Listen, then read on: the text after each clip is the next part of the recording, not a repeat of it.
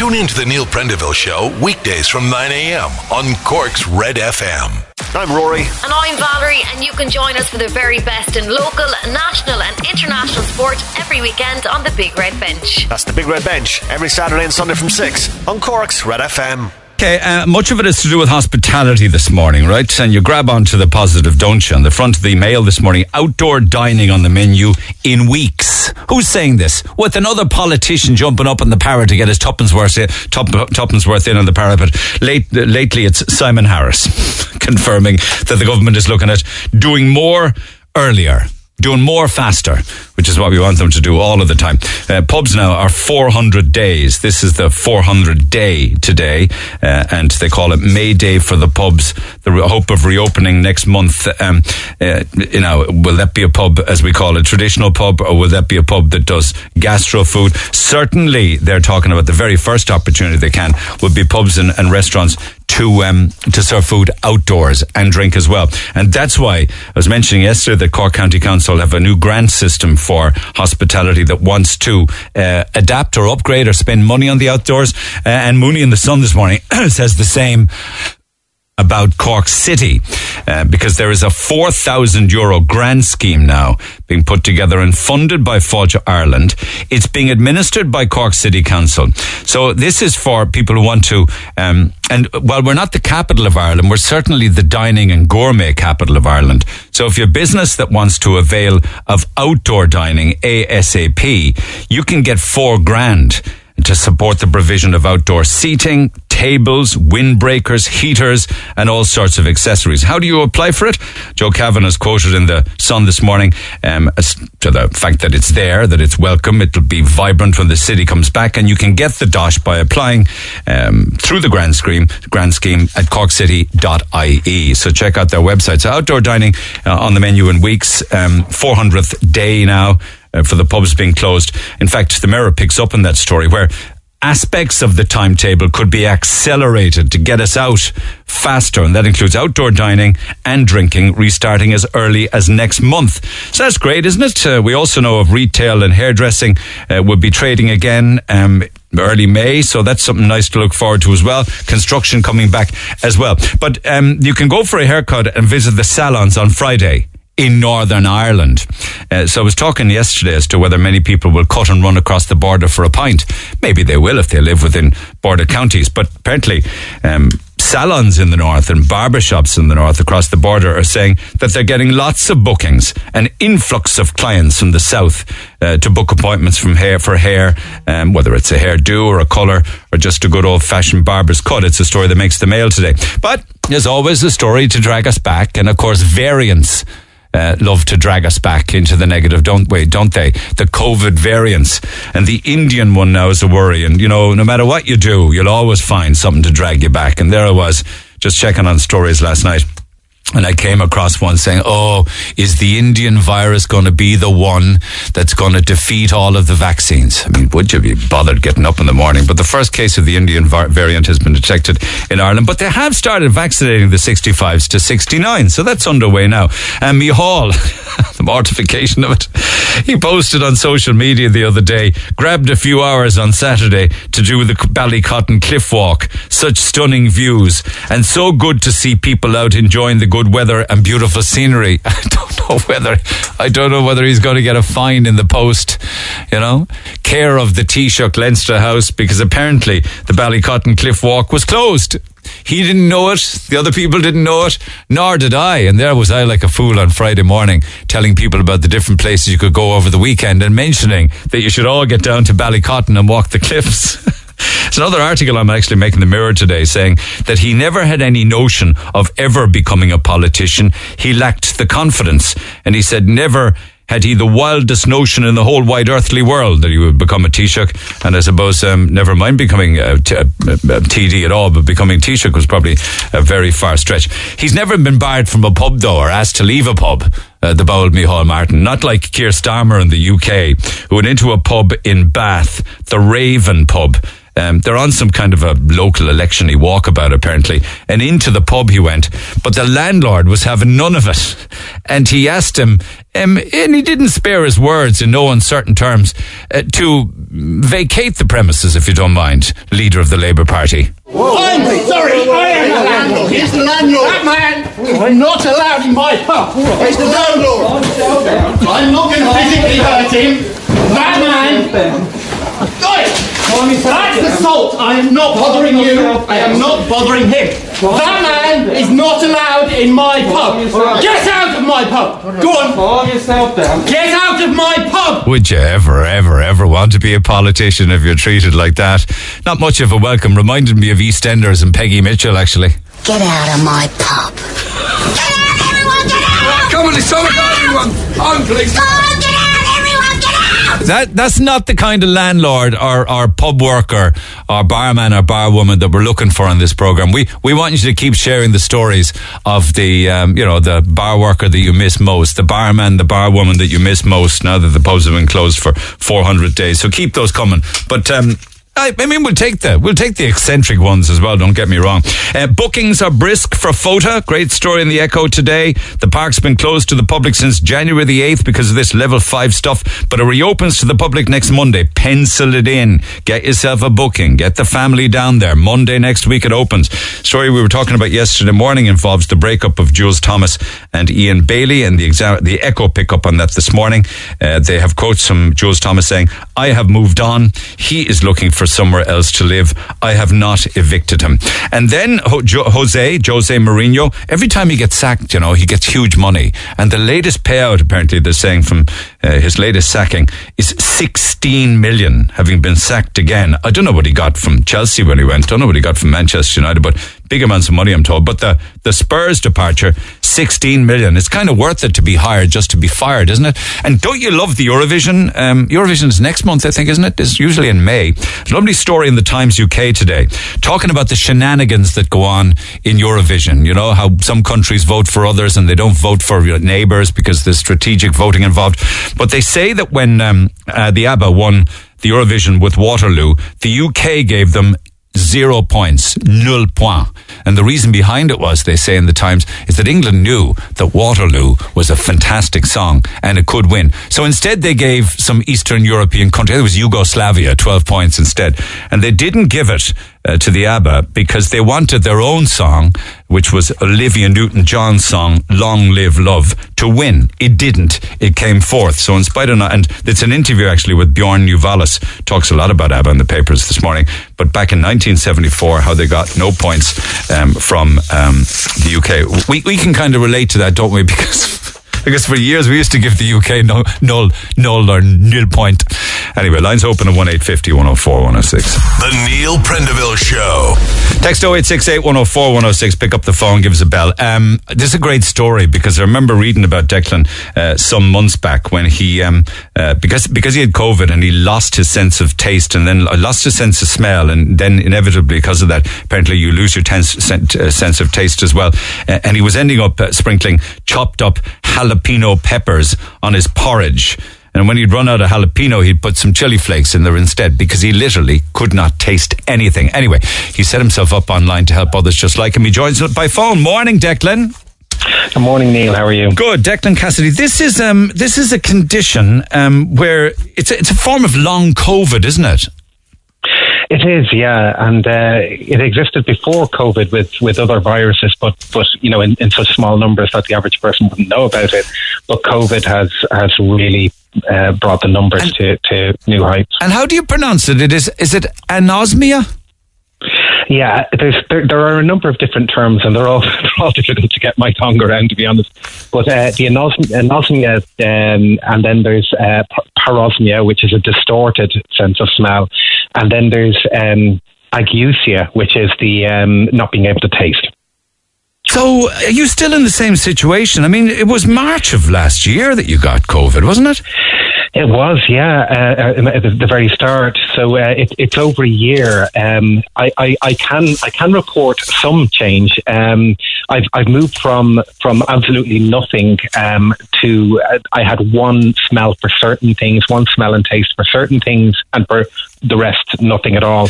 And then just in the last couple of weeks, I've started getting quite a number of different uh, smells and tastes, but uh, they're they're completely distorted. Um, within the group, uh, somebody described it as just odd. You know? Like you, uh, yeah, odd is is an interesting word because you were saying, uh, and I was watching the, your video where you were saying you were, is it a smell of or a taste of petrol and nail polish?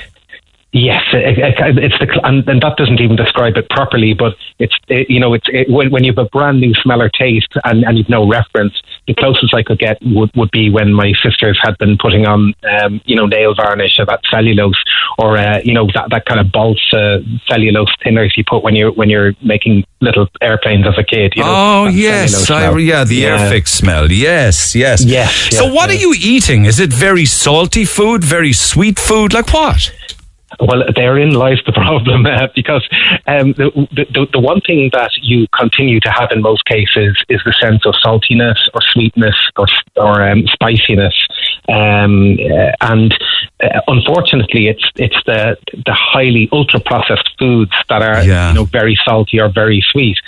So um, you know, I, I, certainly found myself uh, just eating a lot of junk because it was very hard to to, to face it. like a what? Like when you say junk, yeah, it's lovely. I mean, well, well, I'd I'd I'd, I'd kind of think right. You know, I've I've you know I've I've got you know fatigue and other different things and I need to get healthy so I'd make a plan to go and, and buy you know organic vegetables and things and I'd come back with uh, with crisps and and uh, and Har- Haribo sweets and anything that was yeah. sugary or salty you know uh, yeah, yeah yeah why would you be buying the organic is is important because you need to fuel the body and the mind but you're getting no taste out of it that's a, that's the problem. So so on, on, on one level, you know, you're you're you're, you're kind of looking at uh, you're looking at kind of uh, really healthy food, but that's pretty tasteless to be honest. You know, you you know, and and and uh, uh, you know, my, my my mother my mother was a wonderful person, but she wasn't. Uh, she she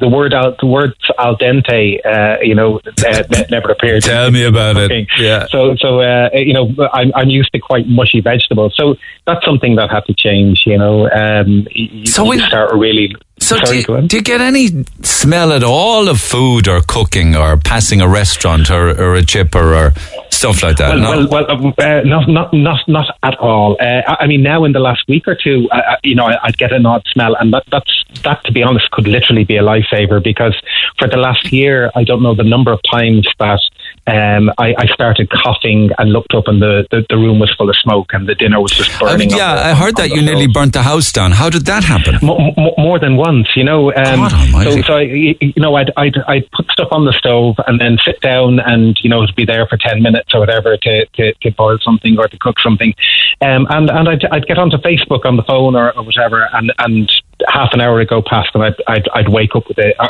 sorry, come out of my, my reverie with the, with the, the, the, kitchen full of smoke and coughing and, and I, I didn't smell it. You don't smell the burning at all. So, and online have because um, you've set up the Facebook page Taste, Tasteless Cuisine over a thousand people. Yes. Has anybody else like had near misses like that where they nearly burnt the house down it, it, it's a topic of conversation. You know, uh, there, there, there's you know there's there are constant posts where where somebody's had a near miss. Um, so so what we what, it's one of the things you know that the group is useful for because there are of course solutions, and and that's really uh, I I've got a, a, an Apple Watch now with a timer, and every time I put something on the cooker, I set a timer. I have to, you know, um, and and it's about it's about getting into that habit. You know, you know um, when you put the jalapeno and the chili and that kind of stuff on your food saying your porridge. Porridge. Yeah. Is there? Do you eat lots of that? Is is there a worry that you'll damage the lining of your stomach because you have no idea what you're put because you're not reacting Absolutely. to it? Absolutely. So I did the research on that, and apparently red chilies um, can can be quite damaging in excess, where uh, green chilies uh, are, are have health benefits.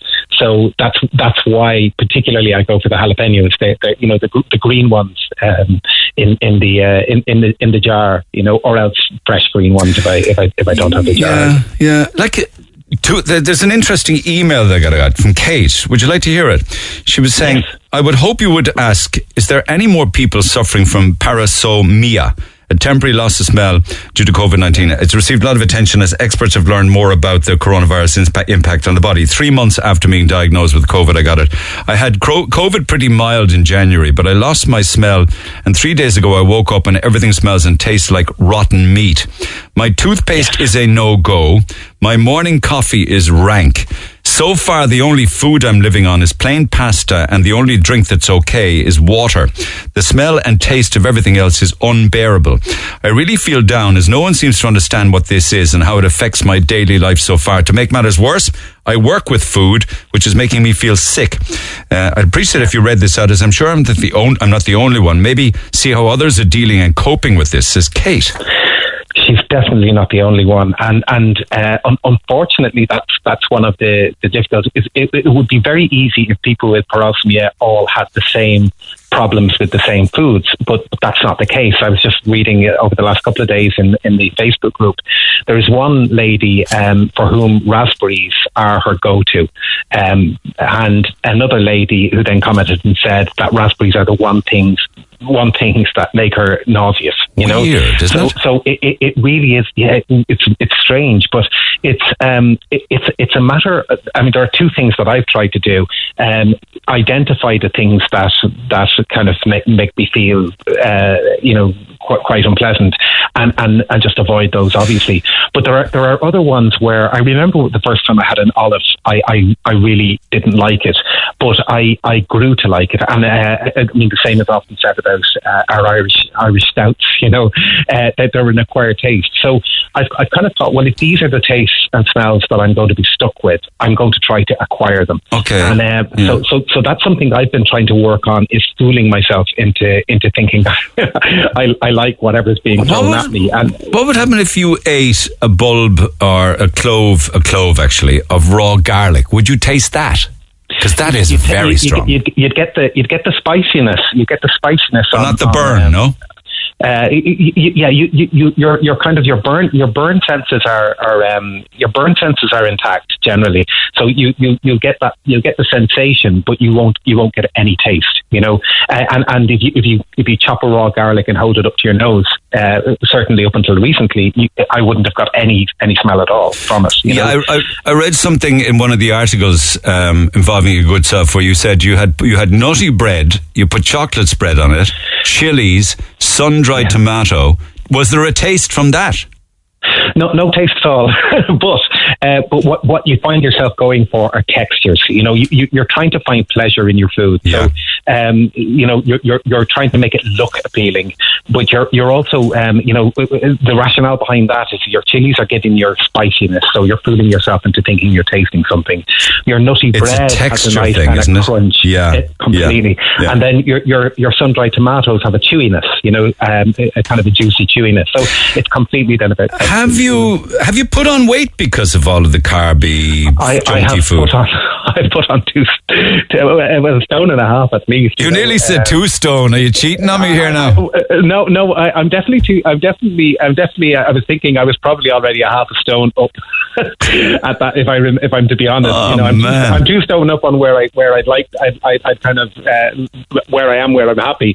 But I was probably a half a stone up. Uh, to, if I'm to be fair, because it was after winter, and I and I, you know it take, takes me summer to knock that half a stone off.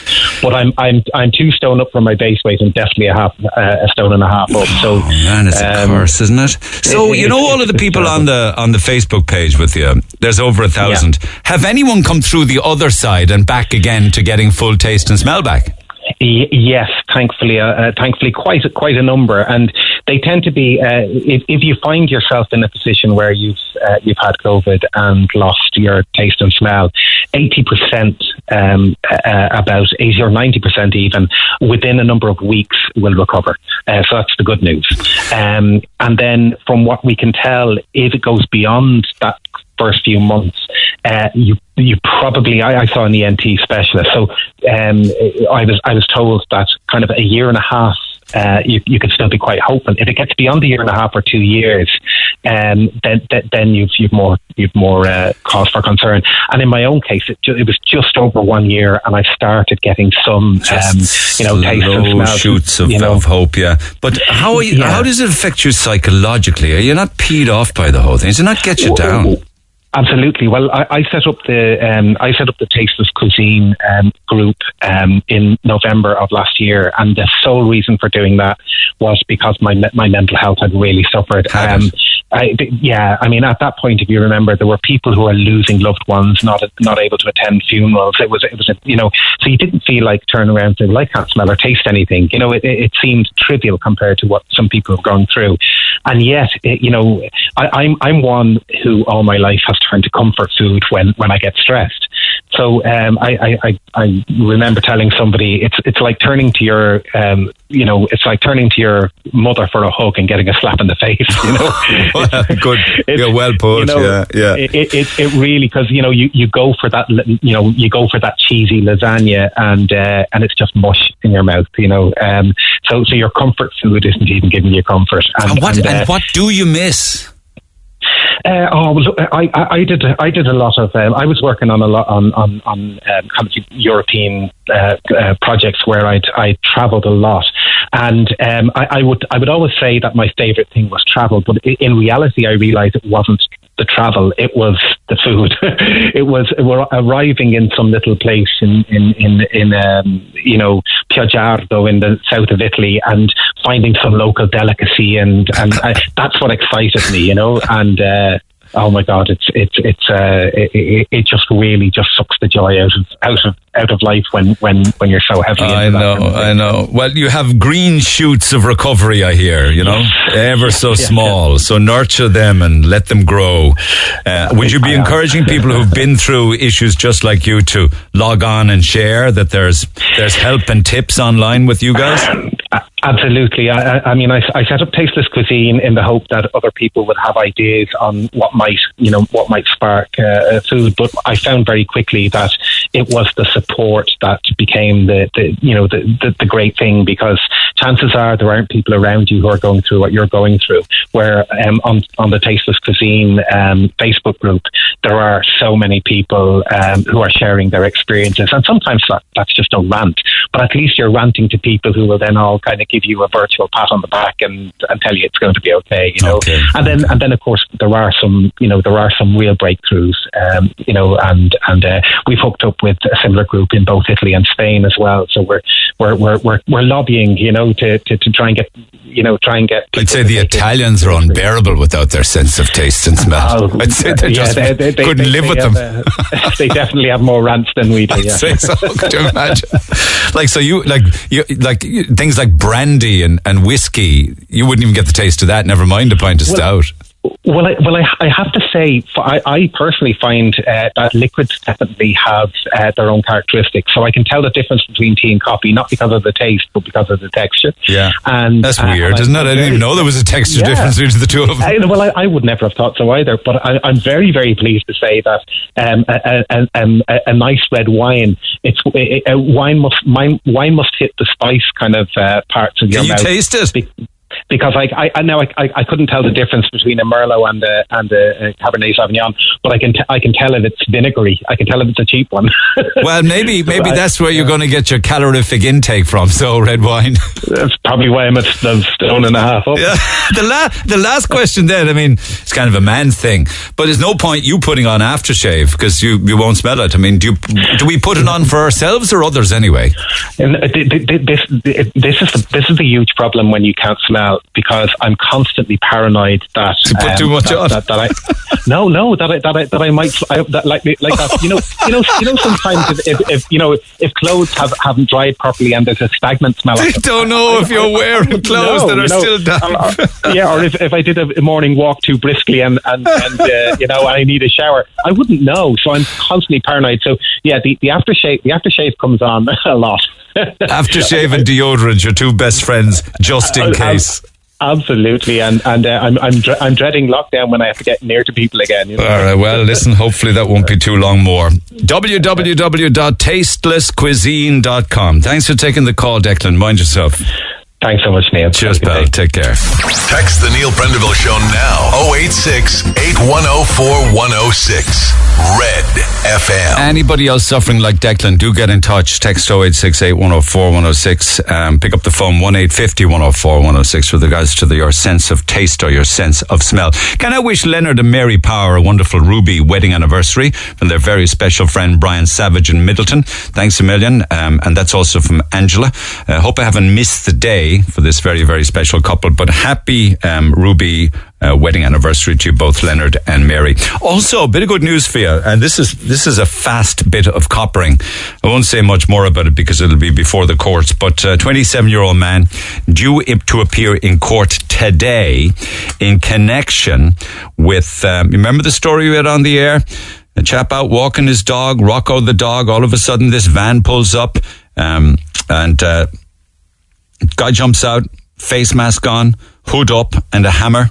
Uh, threatens to um, hit him a box with the hammer. Give me your dog, give me your dog. Robs the dog, speeds away in a Ford Focus. Well, uh, the Gardaí got involved in that very, very quickly. And later that night, actually, the guards returned Rocco safe and well. They found the dog at a location in East Cork, identified a suspect, made it known that they were looking for the dog.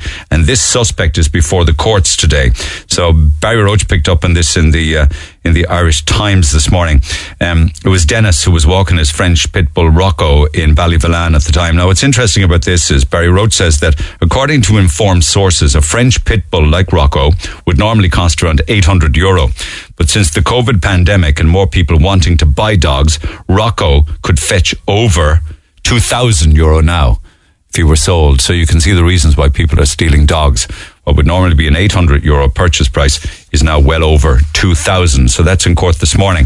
I'll come back with that uh, story when there's some news from the courts on it. Um, but you know, you talk about different issues involving uh, where you can go, what you can do, and it's tough enough. And, you know, certainly the 5K was.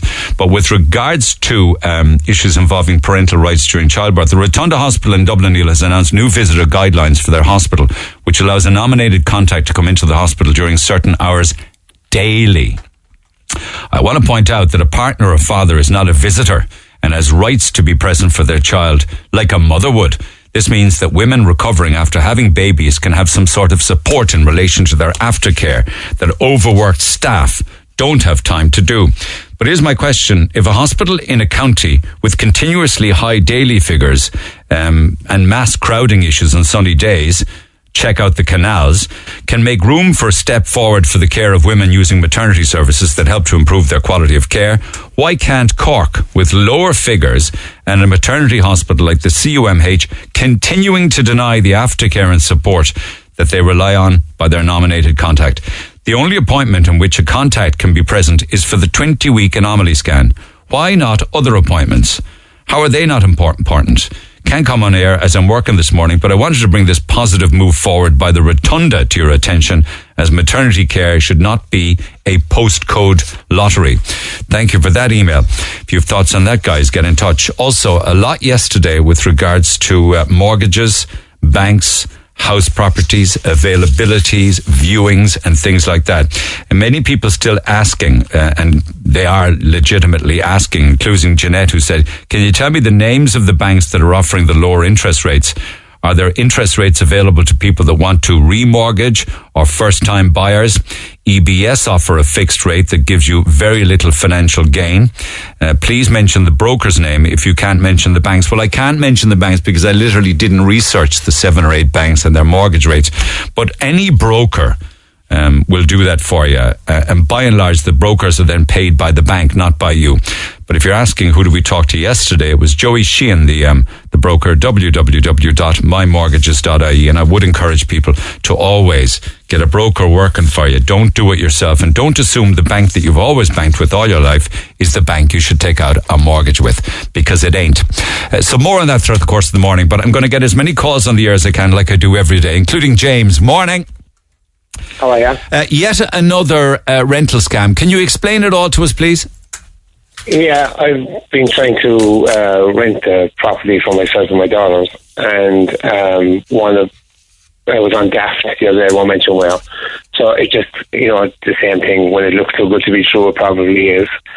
So uh, anyway, I contacted the people, and um, the here man, this dealing on the other side said, send me your passport details and your copy of your utility bill, and we'll take it a bit further. So that sort of wave flags then, because most normal people wouldn't look for that, you know. So I drove to the property and I knocked on the door and I asked the girl was a house for rent and was news to her, obviously. So she rang the guards and the guards said that there was a bit of a thing going on at the moment, you know. You know, when you were on Daft and you saw the property being advertised, right? You saw the outside Yeah. of the property. Did you see all the rooms inside up on Daft as well? No, it was only the outside, uh, yeah, but, mm, you know, sometimes they only put up five photographs anyway, you know, they to be sketchy enough, you know, a lot of the places, a lot of the landlords would say. But this was So you just just got a photograph in Google Maps or something, do you think? Yeah, uh, I would think. Well, you actually you know what? No, it, it, where the property is in Mayfield. Uh, it didn't even. I actually know the area, so it didn't even look like the property. But I answered anyway. You know, because sometimes uh, the agencies, especially, will put up the same picture all the time, especially if a block of apartments. You know, and they'll just say, "Oh, another one of these has come up," but it'll be the same front pictures, if you know what I mean. And what So- attracted you to it? Was the rental price low or something? Well, yeah, no. At this stage, no, because I'm black and blue. I would take anywhere, any or any place anywhere within reason, obviously for myself and my kids, right? But I think there's a lot of people in the same boat. What actually waved the flag to me was the guy says in his description that electricity is free as well. They're like, no matter where you went, you wouldn't get free electricity, you know. So. uh the, the rent is still around the fourteen hundred euro to fifteen Yeah, it's saucy enough, like, be yeah. standard enough, yeah. So, um, yeah, so anyway, I drove up to the girl. Just, you know what now, my thing to her was, when I met her, uh, a nice lady, I don't even know the girl's name, I just said, your problem is going to be, if this is an ID scan, they're going to come back to your house. You know, if I send my passport and, and which people will be vulnerable enough to do. And I'll tell you why, because it's so hard to get anywhere now. You're trying to stay one step ahead of the posse, you know? They'll be calling to the house, yeah. Yes. Yeah. And so then if I give my passport and ID and then all of a sudden my ID is scammed, so I'm actually, but I'm obviously going to go back to the, the host that was advertised assuming that that's the person. This is my thinking now. So I went to the girl. She was traumatized. Uh, she rang the guards. The, the guard said, come down. So I went down and I said, look, this is the WhatsApp thread here, you know, of, of, of whatever. I said, I'm not sending my passport and utility bill over the phone. But they ask you, like even the agencies, you know, they ask you for PPS numbers, telephone numbers, dates of birth, a lot of the GDPR stuff that they probably shouldn't be asking, but they ask you. And if you don't fill in the form, you do not get a call back. Who asks you for your PPS? The letting agents? Yeah, the letting agents. Yeah, if you go to, I won't name them but you know them all anyway. But it, there's several of them. They send you all a tenancy letting um, application form that they use to break down who they want to see view the house. You know, and on that will be your name, your date of birth, your PPS number, who's moving in, where you work, how much you get. Most of them are now asking for a copy of a bank statement to prove that your address is there. And like in my case, I had two kids with me. The last people who rang me back and said I never put in my kids' CPS numbers. I said, sure, why would I? Why would you want my children's CPS numbers? Sure. Anyway, sorry, getting off topic. No, you're not that- getting off topic. Not at all. Yeah. Um, but are you assuming that in this case that this was identity theft if they wanted Oh, this is identity. your passport, a guaranteed. Yeah, utility bill? the, like even to be fair to the, you know, if you go to one of the letting agents and you're fortunate enough to get the property, they will require uh, ID. But it's the specifics of this actual thing was ensure you send me a copy of your passport with all the outlining corners identified as if you were applying for something, you know, official yourself and a utility bill.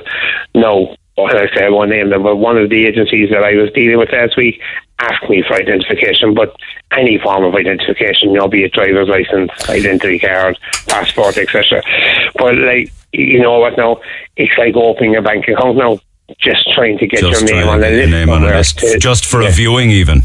just for a viewing, Yeah, and, and okay. then oh, and, and even at that, you send all this information, and nothing comes back. Did anybody ever ask you for a deposit ahead of a viewing? Uh, well, this guy did as well. No, sorry, he didn't. Uh, uh, he had no. Uh, one woman uh, in a house above growing about her. Uh, uh, said that before she'd even deal with me, I had to show her that I had the deposit and for a month's rent at the gate. Show you the money. when Show we- you had to show her the money. Yeah, it was like Jerry Maguire job, yeah. Um, when, uh, when we went in, the place was a kept, it's still for rent, and I'm sure everybody who who has in the same situation as me for the last six or eight months will have heard of this woman. It's Horror story. accounts. Yeah, horror, Horror story. yeah. story. Okay. But you you do what you have to do in, to try to get yourself in the door, you know. And this seems to be like uh, this was even out of character for me to go to this woman's house yesterday. Just you know, no, I was going to the island to meet somebody about a job anyway, and I said, you know, I know the place well. I'll just ring up just in case it's somebody. And it was a young girl. She looked like just talk to the edge of age. And she was looking at me like I had ten heads. And then you know, you when you knock at the door, you have the mask on as well. So yeah, some people can get feel intimidated, yeah, strange so with a I was mask. trying to stand back, and I said, "Look, just for your own um, peace of mind, ring the girls and just tell them." I said, "Because if somebody's scammed, this is where they're coming." Okay, you know? pal. Listen, So, thanks for yeah. taking the call and good luck on the search. No you know? Bother. Appreciate it. Yeah, and if anybody has a two bedroom or three bedroom house in the north side that they're trying to get rid of, give me a ring. You have I've Dave, number. I've Dave Whelan from First Choice Properties after the break, and I'll, I'm sure he's listening to this. Maybe he might be able to look into into this case for you. You know. Yeah, okay. All right. Cheers, James. Back after the break. The Neil Prendeville Show on Twitter at Neil Red FM. Hi, Dave Whelan from First Choice Property. Morning, Dave. Fir- First, Morning, how are you? Good. First of all, on, on scams, right? And a, a typical one is um, you engage online, back and forth with emails. Uh, this character asks you to send on the first month's rent and the first mo- and the deposit with it, uh, and then after a month you'll be met, or sorry, then you'll be met by somebody who'll give you the keys, kind of a thing. Do people fall for these kind of scams? By the sounds of things, they do, Neil. Um, uh, you know, I, um, I've read it, and I suppose it's all on a basis that it's, uh, it's second-hand stories that, that I've heard, or third-hand even, that people have been scammed. And I suppose the message that I would read from that is that it's very important to deal with regulated letting agencies. You know, we're, we're strictly managed by um, by the Property Services Regula- Regulatory Authority. Yeah, but that's all very well, but not everybody goes through an agency, and others are so desperate to get a property that they're responding to everything and anything that's put up. That is. That's why I'm saying I think it's, it's it would be better to deal with a regulated entity, and I suppose my from my experience, um, I heard someone on the radio recently to yourself that they were saying they couldn't find properties. Yeah.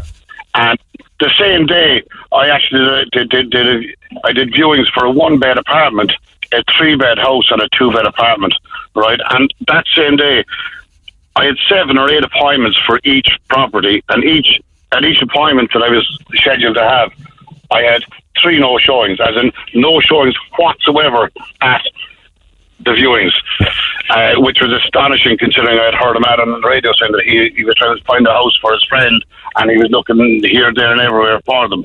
There isn't, in my experience, a huge shortage at the moment, um, but I do think that potential tenants need to be prepared. And the advice that I would give them is that, yes, similar to what that scam artist was looking for, what we are looking for as an agency is we're looking for information on a tenant who is, um, I suppose, willing to be vetted so that we're willing t- to rent to them. So, in my position, my main uh, priority is to get a very good tenant for a house for the landlord that we represent. So, the better prepared a tenant comes to us, the better presented that tenant is when they come to the viewing, the better chance they have of getting uh, a long-term tenant. So that involves giving a PPS number, uh, a wage slip, a copy of your bank statement. I wouldn't, we wouldn't be quite that invasive. What we would look for to, to arrange a viewing, and now what we're looking for is because we are regulated, we have an anti-money laundering process that we have to adhere to, which includes gathering PPS number, um, photo ID, and address verification. We look for those three items. We also look for a work reference, if applicable, and a previous landlord. Do you take copies of all of that information? Normally, they're emailed to us by the client or by the potential tenant. So forever then, forever then, forever, somebody's bank statement and PPS number. No. No, we, and we will tell tenants this or potential tenants this that from a GDPR point of view, the minute that, that they decide they don't want it to go to property, it is destroyed and deleted from our records. Okay, So we don't hold that data. Okay. But if we do have a tenant that engages with us long term and, and, and, and rents a property, we have those documents on file. So we know who's in the property. We have their PPS number. If there's an anti money laundering inquiry through the revenue, etc., we can provide those that information. And that falls under the regulation that we have to adhere to. But I mean, I'm astonished that you say words to the effect that there's not a shortage when when I'm constantly dealing with people, and we just had an example there of James who's desperately looking for a, a two bedroom, perhaps even a three bedroom on the north side, and just can't get one. Well, uh, you, you can give him my number, Neil, because I, I think that we might have a unit coming available in two weeks' time in the north side. And if I can help them, I'll be more than happy to help them. Okay, so I, I know I'm talking primarily this morning about rental. Yesterday morning it was about house purchasing and mortgage and, and things like that. But at the same time, I also hear from a lot who want to get a viewing, get on to the letting agents. I'm not necessarily saying your good self. Um, they send on all of the details and the information. They don't even get a a, a, a, a response or a, a sorry, not this time. They just get completely ignored. Why would that be? No, I don't know. I suppose there might be a there might be a sense of uh, some agents cherry picking who they want to go into a property. And who would that Um, be? I mean, who is who is the perfect tenant? I mean, the, as I said, to you, the, what, what I what I look for in a in a tenant is someone who's prepared. I they can give us the documents and that we're looking for, and they arrive at the viewing on time and they arrive well presented. You you normally get a good feeling from someone if they're organised and if they give this. um I suppose a sense that they're clean and tidy, and that will be reflected when they move into a property. Well, that's fair enough. I, I understand that. But do, do your do your clients who own the property specify no HAP? Well, that's against the law, and to be quite honest with you, I'm a huge supporter of HAP. Um, it's a good system. Oh, but if Um, somebody who wanted to rent their property to you told you that they don't want HAP, what would you then do, or what would a letting agency do then?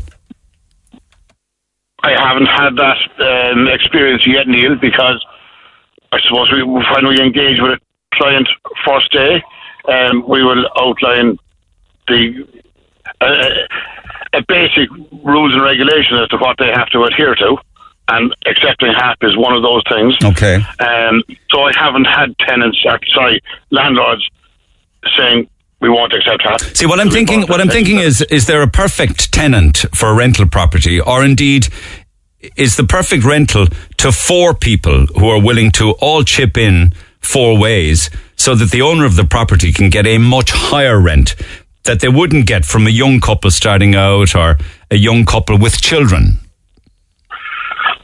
again, there are regulations there that if you try and overcharge what the market is, you know, you're, we're in a rent pressure zone in Cork City, which means that basically we can only put up the rent 4% every year.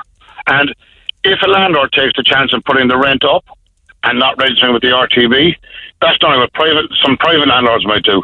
But through an agency, we don't do that because the tenant has a chance of recouping that money and getting the landlord prosecuted over the next six years. Like so we, we, it's, it's a chance they're taking, but some landlords they'll call and collect cash from their tenants every week. That's not the model we follow. letting, letting companies don't do that, but some direct landlords do. You're saying? I I think so. I mean, First Choice Property as a letting agency, we don't do that, but you may have other agencies that do, and anecdotally, um, private landlords are doing it. No, but what I'm seeing now is also rooms to let in houses. So there's more money for a landlord when letting by the room.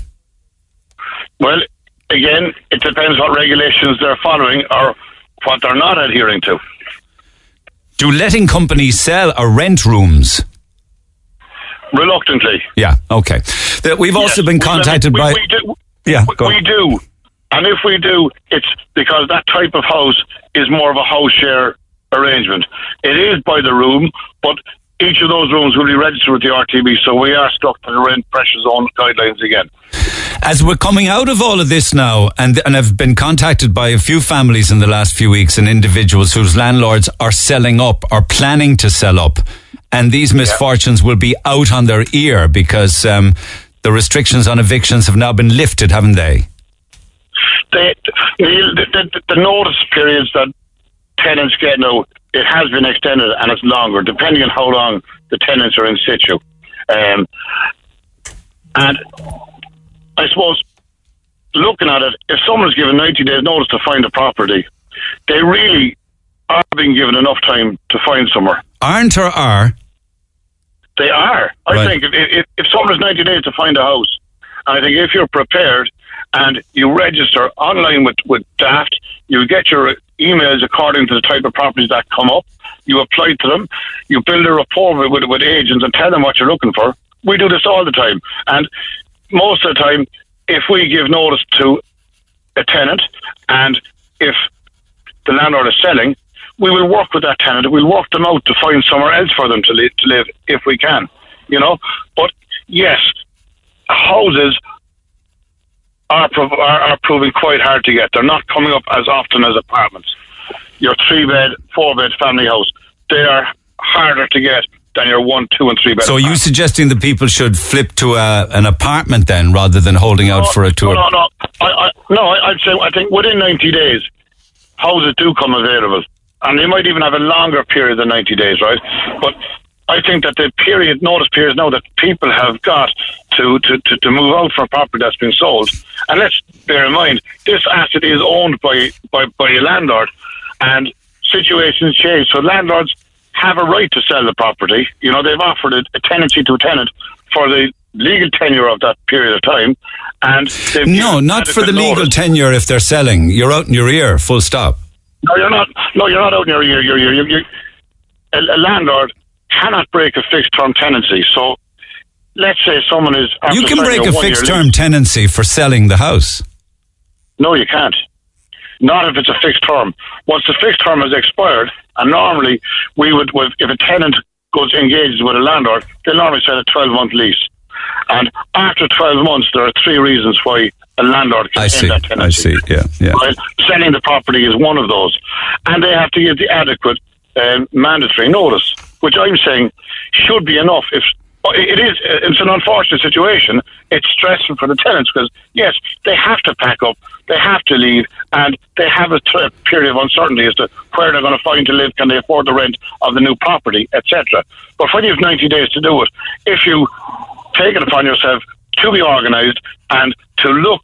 Um, you know, on a daily basis, ring letting agencies, give them your details, and get yourself approved as a tenant before potentially before um, properties come available.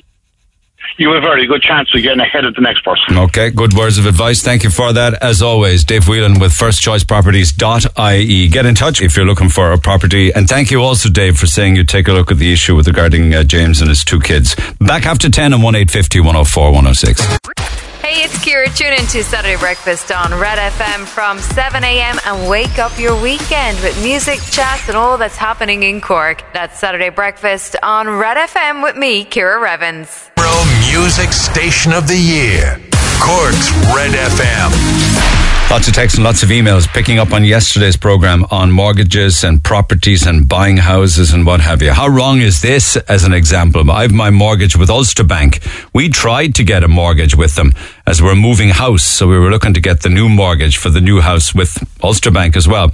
The difference in what we were currently paying with them versus the new mortgage would be 200 euro a month which is not a problem for us. They refused us the new mortgage, so we went elsewhere and got it. Bear in mind, Ulster Bank are also leaving the Irish market soon. Now they have the cheek to charge us two and a half thousand euro breakage fee because we're moving mortgage provider, even though uh, they will not give us a mortgage and they're leaving the country. They are flat out refusing to budge. Am I the only one who thinks this is criminal? I'd love to know your thoughts on it. Don't give out my personal details. Don't know why they did the maths and said no. Can't understand why. You would think that they would want to hold on to the business. Uh, I don't know whether they're just winding down that aspect of the business, but it certainly seems to be a bad call to me. Lots of different emails on that then, and uh, people who are, are struggling. My partner and I are desperately trying to find a place of our own. We're in a shared house and have been for 10 years now. We're finding it so difficult to find a place of our own that will be affordable. But we're really struggling in our current situation. Sharing a house can be difficult at the best of times, but throw in working from home, both of us, lockdown, 5k restrictions, job losses for our housemates, as well as their mental health issues into the mix, and it is a melting pot with us at the moment. We've been saving as much as we can, but are still struggling to get together the deposit we need to buy a house. We're in our early 30s and feel so deflated right now. We've even started seriously considering moving to the UK. I see the Irish Examiner did a feature recently on a four bed house in Ballincollig for 525,000 euro. Half a million. They were promoting it as the perfect home for a young couple. I don't know any young couple that can afford a home for half a million. But the same size house, albeit a bigger garden in the UK, they are looking for 200,000 euro. I mean, isn't that absolutely heartbreaking? And Siobhan says, in Ireland, based on our wage and savings, we're currently looking at two bedroom mid terrace house with a yard. This costs 252,500 euro. In the UK, we can have a beautiful four bed detached house with a huge back garden for 200,000 in a lovely area. Sometimes we feel like we have no choice but to leave Ireland, young people. We don't want to, but feel we cannot justify working so hard for the smallest house in the selection, and that's even if we get approved for a mortgage. Whereas in the UK, the option is there for young people to purchase their own homes. It's really getting us down. We feel really trapped here in Ireland and can't see a way out besides leaving the country. Something needs to change. It can't continue like this. I'd love to come on air as I have so much to say about it, but I'm working from home and can't come on air right now, unfortunately. But I hope you get to highlight this, says Siobhan. Thank you for that. And good luck, whatever you decide to do. Tomas says, I think you left Joanna Murphy, the auctioneer, off easy on her justification for house prices increasing, considering everything that has gone on over the last 13 months. That's the way it is, is not an adequate response. An auctioneer wishing for house prices to rise is like a child wishing that it would be Christmas soon. Uh, and there are many more like this. We'll jump in and out of them throughout the course of the morning. Um, but uh, interestingly, something that I touched on on the air uh, last week that interested me was the latest survey that's out from the Health Research Board.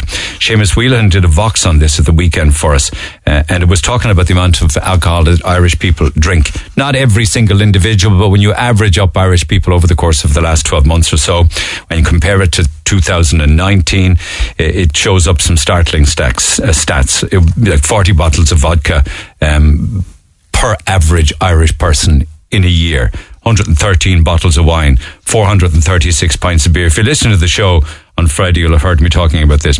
The report also said that 82% of school children consume their first alcoholic drink by 17. I mean, if they broke that down, they would find that the age is probably younger than that for quite an amount of young people.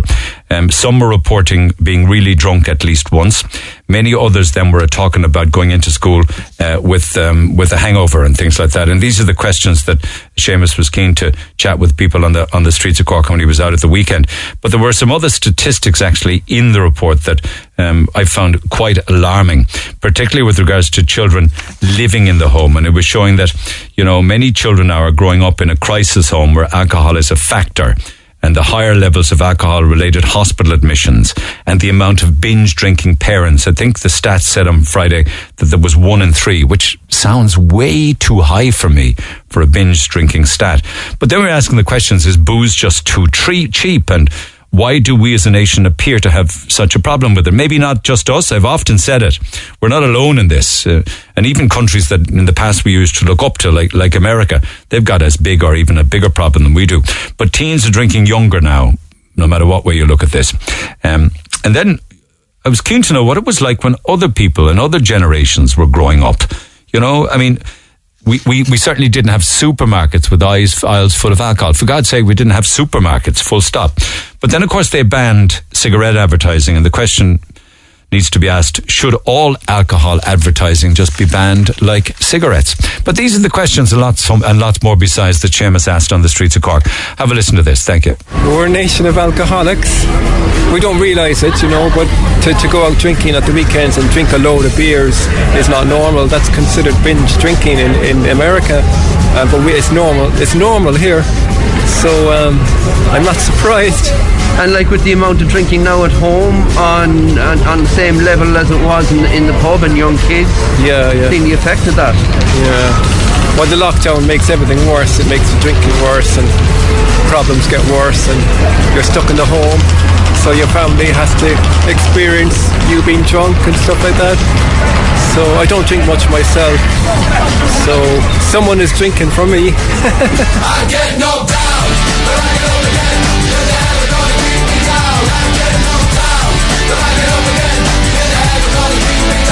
40 a year to seems incredibly like small I suppose when there's 365 days no work really to go to it doesn't seem like uh, it doesn't, they don't seem like accurate figures I'd say that's about right.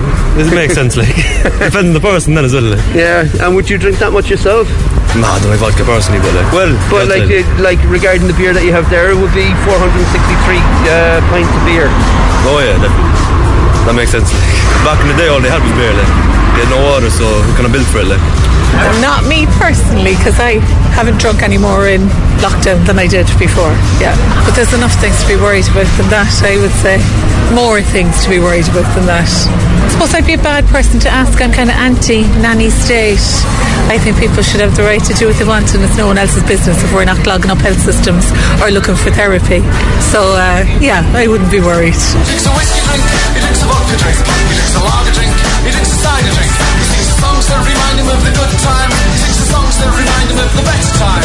I just think that it's uh, not only is the pandemic making a generation lost, but alcohol consumption is going to make a generation lost as well. That's the younger generation coming up. Uh, They found that men aged 25 and 34 are most likely to be classed as hazardous drinkers. Yet, worryingly enough, 40% of men over 60 binge drink monthly. yeah, I believe it. Yeah, believe it. Yeah. Um, am I concerned for that? I'm as concerned for the health system uh, more so than I am from the from uh, to say for the individuals concerned. I think the health system could be overwhelmed by uh, alcohol-related health problems uh, in the future. What's the answer? Is it ban advertising like they did with, with tobacco? Minimum pricing? I think uh, extend the opening hours in pubs to 24 hours. What I believe would be uh, a solution. Um, break the habit through education. That would be educating young people and break the habit that it's not culturally acceptable. And not to be uh, painting the stereotypical Irish uh, middle-aged man as a happy-go-lucky drinker. I would think that it's important to not have it on uh, soaps on TV programs. That should be as uh, uh, as repulsive as pornography would be on TV. Since the pandemic has come, I think more people are drinking at home, so it makes situations worse. A lot of people wouldn't admit to it. I think it's the parents' responsibility, really, you know, to police their children where they are at night, especially 16, 17 year olds. You know, I don't think they should be out and the parents to know where they are or if they come in drunk. And after alcohol, I think it's the parents' responsibility to step up and do something about it. You know, I mean, we have kids, what are they, 28, 24, and 15. I know where my 15 year old is at night, you know. I know where my 23 year old is at night. I'm in the world 67 years and I've yet to see him going drunk around the place, so I don't know what they're talking about. People enjoy themselves weekends and they're entitled to do that. They have their money during the week. They are the same. The Irish, we, we all kind of tend to, to drink too much. But I don't know of anybody particularly that I would be worried. yeah, no, I, they do a lot. The young people do, but personally, in my crowd and my children, I don't think they thank God that they don't. But I suppose there are young, lot an awful lot of young people. What would you think about drinking at home? Does it influence the kids? I, I, I would have a drink at home, yeah. A, a glass of wine, no problem. I love a glass of wine with a meal, yeah. You know, So would don't see anything wrong with drinking at home. So I would. Do you think that alcohol advertising should be banned like they did with tobacco? No, I do not. I Will think it- there's will too much make a interference altogether in what we're doing. I know if we can't enjoy a bloody glass of wine.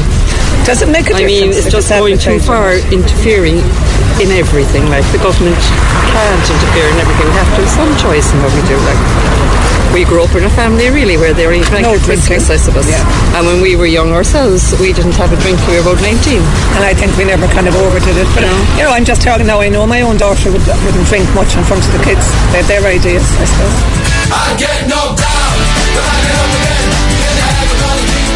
If you look at the last 12 months, actually, and I know I mentioned these stats in the past, I don't have the actual numbers, but there have been huge beneficiaries with regards to COVID and the changes in retail and what have you. Tech companies are one of them, clearly. Uh, anybody involving in, in streaming and stuff like that also, Zoom, things like that.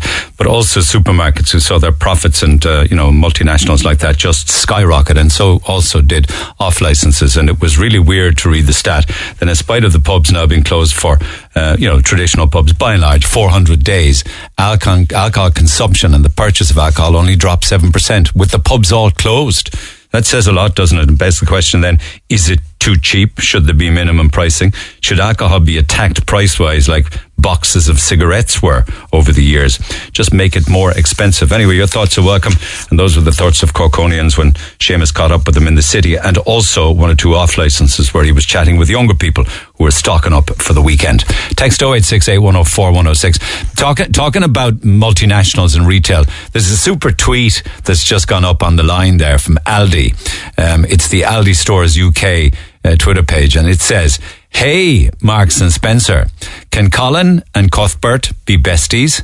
We're bringing back a limited edition Cuthbert and we want to donate profits to cancer charities, including your partners, Macmillan Cancer and ours, Teenage Cancer. Let's raise money for charity, not lawyers. Hashtag caterpillars for cancer. So it's a bit of an olive branch going on. I just love it. I mean, you couldn't help but smile at a beautiful tweet like that. You know, there's a bit of argy bargy going on at the moment between M&S and Aldi regarding their caterpillar cakes. One claiming the other is a copycat. And of course, Tesco also have their caterpillar cake. so Aldi handing out or reaching out with an olive branch saying, let's not deal with lawyers on this. Let's raise money instead for cancer. I think it's lovely. It's a great move. Back after the break. This is the Neil Prendeville Show. Tweet the show at Neil Red FM. 104 to 106 Red FM. Morning all on uh, mortgages. I have a deposit ready and I'm currently paying 1,900 euro a month and I've done so for seven years. I'm still waiting to hear approval on a mortgage. That was one text from yesterday which reminded us again as to how high rents can be. 1,900 euro a month. You probably will end up getting a mortgage and a property and pay the mortgage yourself for about 11 or 1200 a month for a damn fine house if you have your deposit. 1900 a month for rental. Why did it ever, why did, it was it allowed to get that bad? Uh, regarding the mortgage assessment, I have an existing tracker and I wish to carry out a house extension and it required a loan. So the lender carried out their assessment based on the number of kids and so on. I failed the assessment by a relatively small amount. I re-examined the assessment criteria and I noticed that the lender had made a mistake in their calculations, had not included amounts that would have ensured I passed the evaluation. The lender would not acknowledge the mistake and as a result, I had to leave my tracker mortgage to secure the loan. Oh, was that a good idea to bail out of a tracker? Uh, morning, Neil, wasn't it on your show a fortnight ago that said people said mortgage protection insurance was being refused to people who had tested positive for COVID? Another one, the reason rents are so expensive is because the government's tax is so high. They take half of what the landlord charges. 1900 euro per month, the government takes 950 in rental tax. Is not a bad deal for the government either. Morning, there's no point in telling the banks you have less children. They'll see the gap in employment during the maternity leave. Plus, they'll see your children's allowance in your bank statement, says Julie. Do they look at everything in minutia? Like, do they know? They look at your bank statements, obviously, and they know where you spent money, how often you use your ATM card. They'll know how many kids you have because they'll have access to your details about children's allowance. I mean, they probably have access to every aspect of your life. And I imagine that they sit across the table from people and they ask them questions. Well, I see a payment here now. You spent 200 blah, blah, blah, blah, blah in, in Harvey Norman's. Uh, why was that? Like, kind of questions like that. Very intrusive questions, I'd imagine. Um, and there's many more like that. My, my parents sold their house last month and are renting an apartment now. They're elderly with health problems and are finding it impossible to purchase a two bedroom bungalow or a house on the north side instead. And one final one. Listening to your show is very good. Ask your financial expert, about rebuilding Ireland scheme for the council. We're first time buyers and we're nearly broken people over all of this now. So just a selection of texts with regards to yesterday on people struggling with mortgages. And I have lots of emails in that as well, which I'll come back to.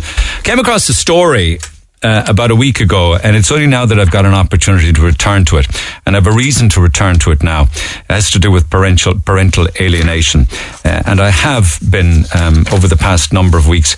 Um, building up a, a file on emails and texts that I've been getting with regards to people who are being alienated as a parent. Can I can I say that it's not always fathers I have some examples of mothers as well.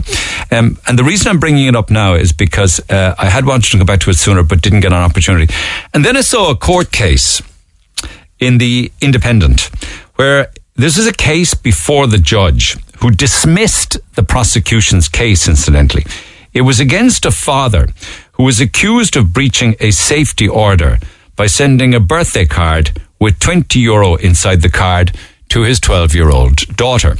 It was a case in Ennis. I won't say anything about the issues involving the uh, the case itself because I know very little about it, and uh, and it's not relevant. But apart from the fact that the judge asked in court, have we reached a stage in our society where a man is deemed to have breached a safety order by sending a birthday card to his daughter? He asked, was there anything in the birthday card? And the man's solicitor said, 20 euro.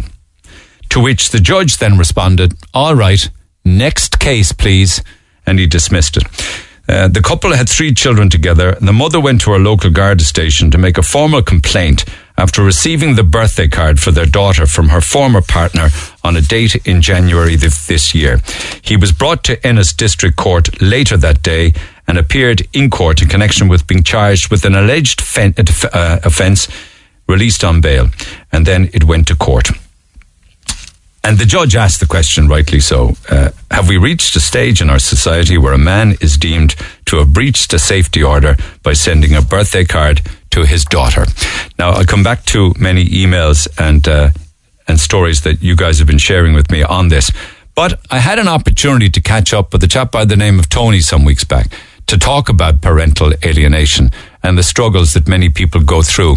Um, and he has been dealing and working with people himself over the years who are going through the court system and are all very much new to paying maintenance, legal separations, and issues like that. Uh, but one of the points that he wanted to make, and he made it very well, is that you don't necessarily need legal representation when you're going through this because it can be just so expensive uh, and that you can do it yourself is costing definitely within the region. Uh, you're talking over ten grand, like if solicitors are getting involved. And what I always, what I always advise people on that they don't know that they're they're not aware themselves that they're able to do these things themselves. You know.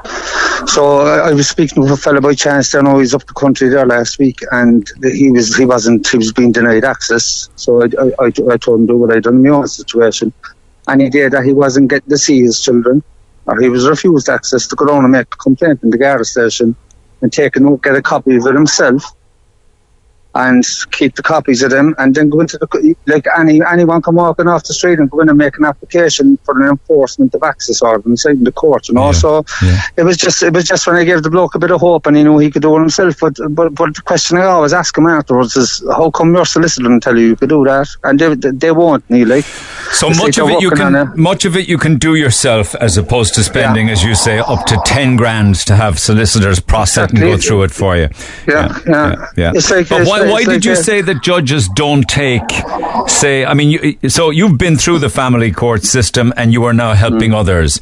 Are you hearing stories from others? Uh, because in the, your email you said the judges don't take seriously breaches of access, for instance. Not at all. Uh, Like uh, I, I've heard other stories from other people, and, and it's the same lingo the whole way. Like, uh, and and you're waiting, as I say, you'll be waiting eight months to get into court, and uh, it's hor- horrendous. Actually, you're sitting outside the courthouse, like with your ex-partner, they're sitting next to kind of a thing, and there's, there's no privacy whatsoever. They, they could be eight months waiting to get into court for a lack Yeah, of and they- for breach of access. Yeah, and, and eight months without seeing their children. And, how quickly would they be in court? Say, for instance, if the man or woman, for that matter, didn't pay maintenance, would be would they be in court faster? I'd imagine you would, yeah. If there's stories to where the- the- there'll be a warrant out for your arrest straight away, and you'll be arrested and brought to brought to court more or less the, the next day. And have you spoken with? Is it primarily men, or would there be women as well who would be paying maintenance? It's primarily men, but I have spoken with women as well and helped women in in uh, in the same situations as well, and just advise them that they that they don't need to be forking out this big money, because as far as I see it, solicitors are working on it. There's no money in solutions basis. Basically, if it's a fast problem fixed, they're losing out. You know, it just drags on and on and on and on, and it's just money. Just people, as as I explained in my email, there's people after losing their children, probably after losing their homes probably after losing their jobs and they're having a pen- they're penniless, penniless. From what Yeah. solicitors are taking from them. Yeah, you said every person I have helped have been left virtually penniless from solicitors' costs, on top of anguish, hurt, loss, loss of children, family, structure, house times, house, and sometimes jobs. Yeah, yeah, one hundred percent. One hundred percent. It's a it's a a fact that I'm hearing all the time on the phone. You know. So you take at least five phone calls a week, you say, from suicidal parents. Talk to me about that. Yeah, there's that are very hurt. I've parents crying on the phone to me. They're, they're at a loss of what to do. They've nowhere to turn. There's very little help. There seems to be one or two groups alright operating in Dublin that you can contact for help. And as I said to you, this group that we were starting off for, the matters and Cork was kind of gaining momentum a bit, but the COVID came in then and all the meetings stopped, you know. But um, there, there seems to be very little help out there and support out there. And even uh, guided by the courts themselves, they don't even offer any after support or support during anything like this. Does, does, like even even to put it mildly, when you go into the maintenance office to pay money in the maintenance over the counter, there's not even support groups on the wall. You know, there's not even help groups or where you can contact. It's horrendous, Neil. Horrendous, you know. And I, I obviously don't want to go into any details about what people are saying, but it's, it's, you're definitely talking down the roads of suicidal, you know. A parent who is just so down, so depressed, so sad about not having access to their children that life isn't worth living. Exactly. And they've also ratcheted up huge amounts of debt and probably have are homeless in some cases, are they? And basically, and, and on top of all, that's the most hurtful thing in the lot is that the, the, their children are gone. And the longer they're gone, then the, uh, the next thing then is alienation. That they're being told that their children doesn't want to go with them. And they can't do not, it's, it's like it's like losing a child. It's like chi- it's like the death of a child, really, you know. But what can what can a support group actually do, really, to be honest, apart from listen to people's stories? I mean, what can you do apart from tell somebody you don't need to spend ten grand with a solicitor? You you know you can't give them advice as to how to speed up the system. No, no, no. But I'd say like, uh, like even to just actually acknowledge that there's somebody else going to say through the same thing because you feel so alone when you're going through it. Neil. You know, it's it's like it's like it's like an endless pit of despair you're in. But even even at the thought that when you're talking to somebody else that's after been down that road, and even to give them hope, even by the, the, the mere fact of walking into a courthouse and actually applying for an enforcement access order yourself and doing stuff about it, you actually feel a small bit taller and you're not sitting back, you know? It And- just, uh, it basically just gives people hope, really, you know? And the people that do it themselves, then, are, they treated equally by the judge as opposed to how they'd be treated if they had a solicitor representing them? How do the judges react to somebody representing themselves? That all depends on the day. It all depends on the day, what mood the judge is in, what form the judge is in, what judge you get, what jurisdiction you're in, what county you're in, what courthouse you go to. Yeah, yeah, it's a lottery. You know, yeah. it's it is like, and it's just, and, and you know, you'd be so anxious outside waiting to win and you're waiting months and months for this to happen and all of a sudden just like a quick sentence, you, sometimes you're not even allowed to speak. So you could you could be years going through trying to correct access issues and still never solve it, but find No. yourself penniless and broke as a consequence of it. 100%, yeah. 100%. And you said that, and this is a quote: "The Gardaí won't even entertain a complaint when brought to them." W- What kind of a complaint are you referring to? Are you t- referring to a lack of access, a court order for access? Is it? Yeah, well, a court order for access on the bottom of the court order stated that anyone in the breach of a court order can be imprisoned or fined up to two and a half thousand euro. So it's a criminal offence. It's written in small writing down. So it's a court order which makes it a legal document that the Gardaí treat differently to the document that they would be presented with if you didn't pay maintenance, where you'd be arrested. Yeah. But sure, yeah. that's that's completely at odds with with justice, fair justice. Hundred percent. And that's what I'm hearing all the time. Have you Uh, have you spoken and given advice to people who've told you stories like that, where the guards haven't taken access orders I seriously? I have to, spoken to people that they won't listen. That the guards, the, the guards' response to this was, "We can't deal with that. You'll have to go to court about that, or go to a family law But does anybody say, hang on a second, if it was a, a court order with regarding maintenance not being paid, and forgive me for saying it, if it was a maintenance payment that wasn't paid by a man, would they be faster then? I have heard stories, yeah, of uh, you just get a knock on the door, I'm arresting you for arrears of maintenance. You'll have to be in court Friday. I've heard stories of being brought in court in handcuffs and go straight to Cork prison. God. Plenty of those stories, immediate with immediate effect. But not the same kind of result if you have a court ordered access that isn't being um, fulfilled. That person who's denying the access doesn't get arrested. None at all. eh? None, none at all. There's nothing at all done like that, and that's why I was so upset when I heard Vicky. uh, Like when, When, I you heard when you heard Vicky Buckley, the solicitor, you didn't agree with everything she was saying. I couldn't. I, I actually was. Uh, I tell you one thing. She's she's definitely not operating in the same courts that I've knowledge of, and I've been hearing about. Because uh, as long as I, I I've been dealing with people and spoke to people, the judges do not take a breach of an access order very very seriously. Okay. Okay. I've never heard of anybody getting You see- result from. Yeah. See, what I remember from our conversation more than anything is that, you know, two adults need to work it out amongst themselves rather than it getting into a legal system in the first place, which I thought was an amazing thing for a solicitor to say because she's doing herself out of fees, but that's what she said nonetheless. Yeah, yeah, yeah, and and, and and people go down that road. People have, have offered mediation to their ex-partners, but they won't accept it. Some partners go to court to try and milk as much money as they can out of people for maintenance. They might get maintenance, but they might bring them back to court to get more maintenance and more maintenance. And has father's um, matters spoken with, you know, a parent, man or woman, who feels that their ex partner is uh, using the children as a tool and a weapon against them? All the time, all the time, Neil. That goes for both women and men. All the time, constantly. Yeah. It's actually it's actually chi- a form of child abuse, as far as I'm concerned. Because we forget because we forget about the child in the minute, middle who's entitled to a mum and a dad, even though they don't Well, get on.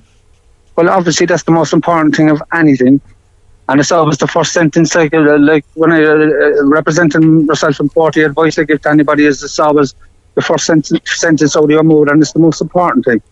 It's the children always come first in this, and they're hurt, you know.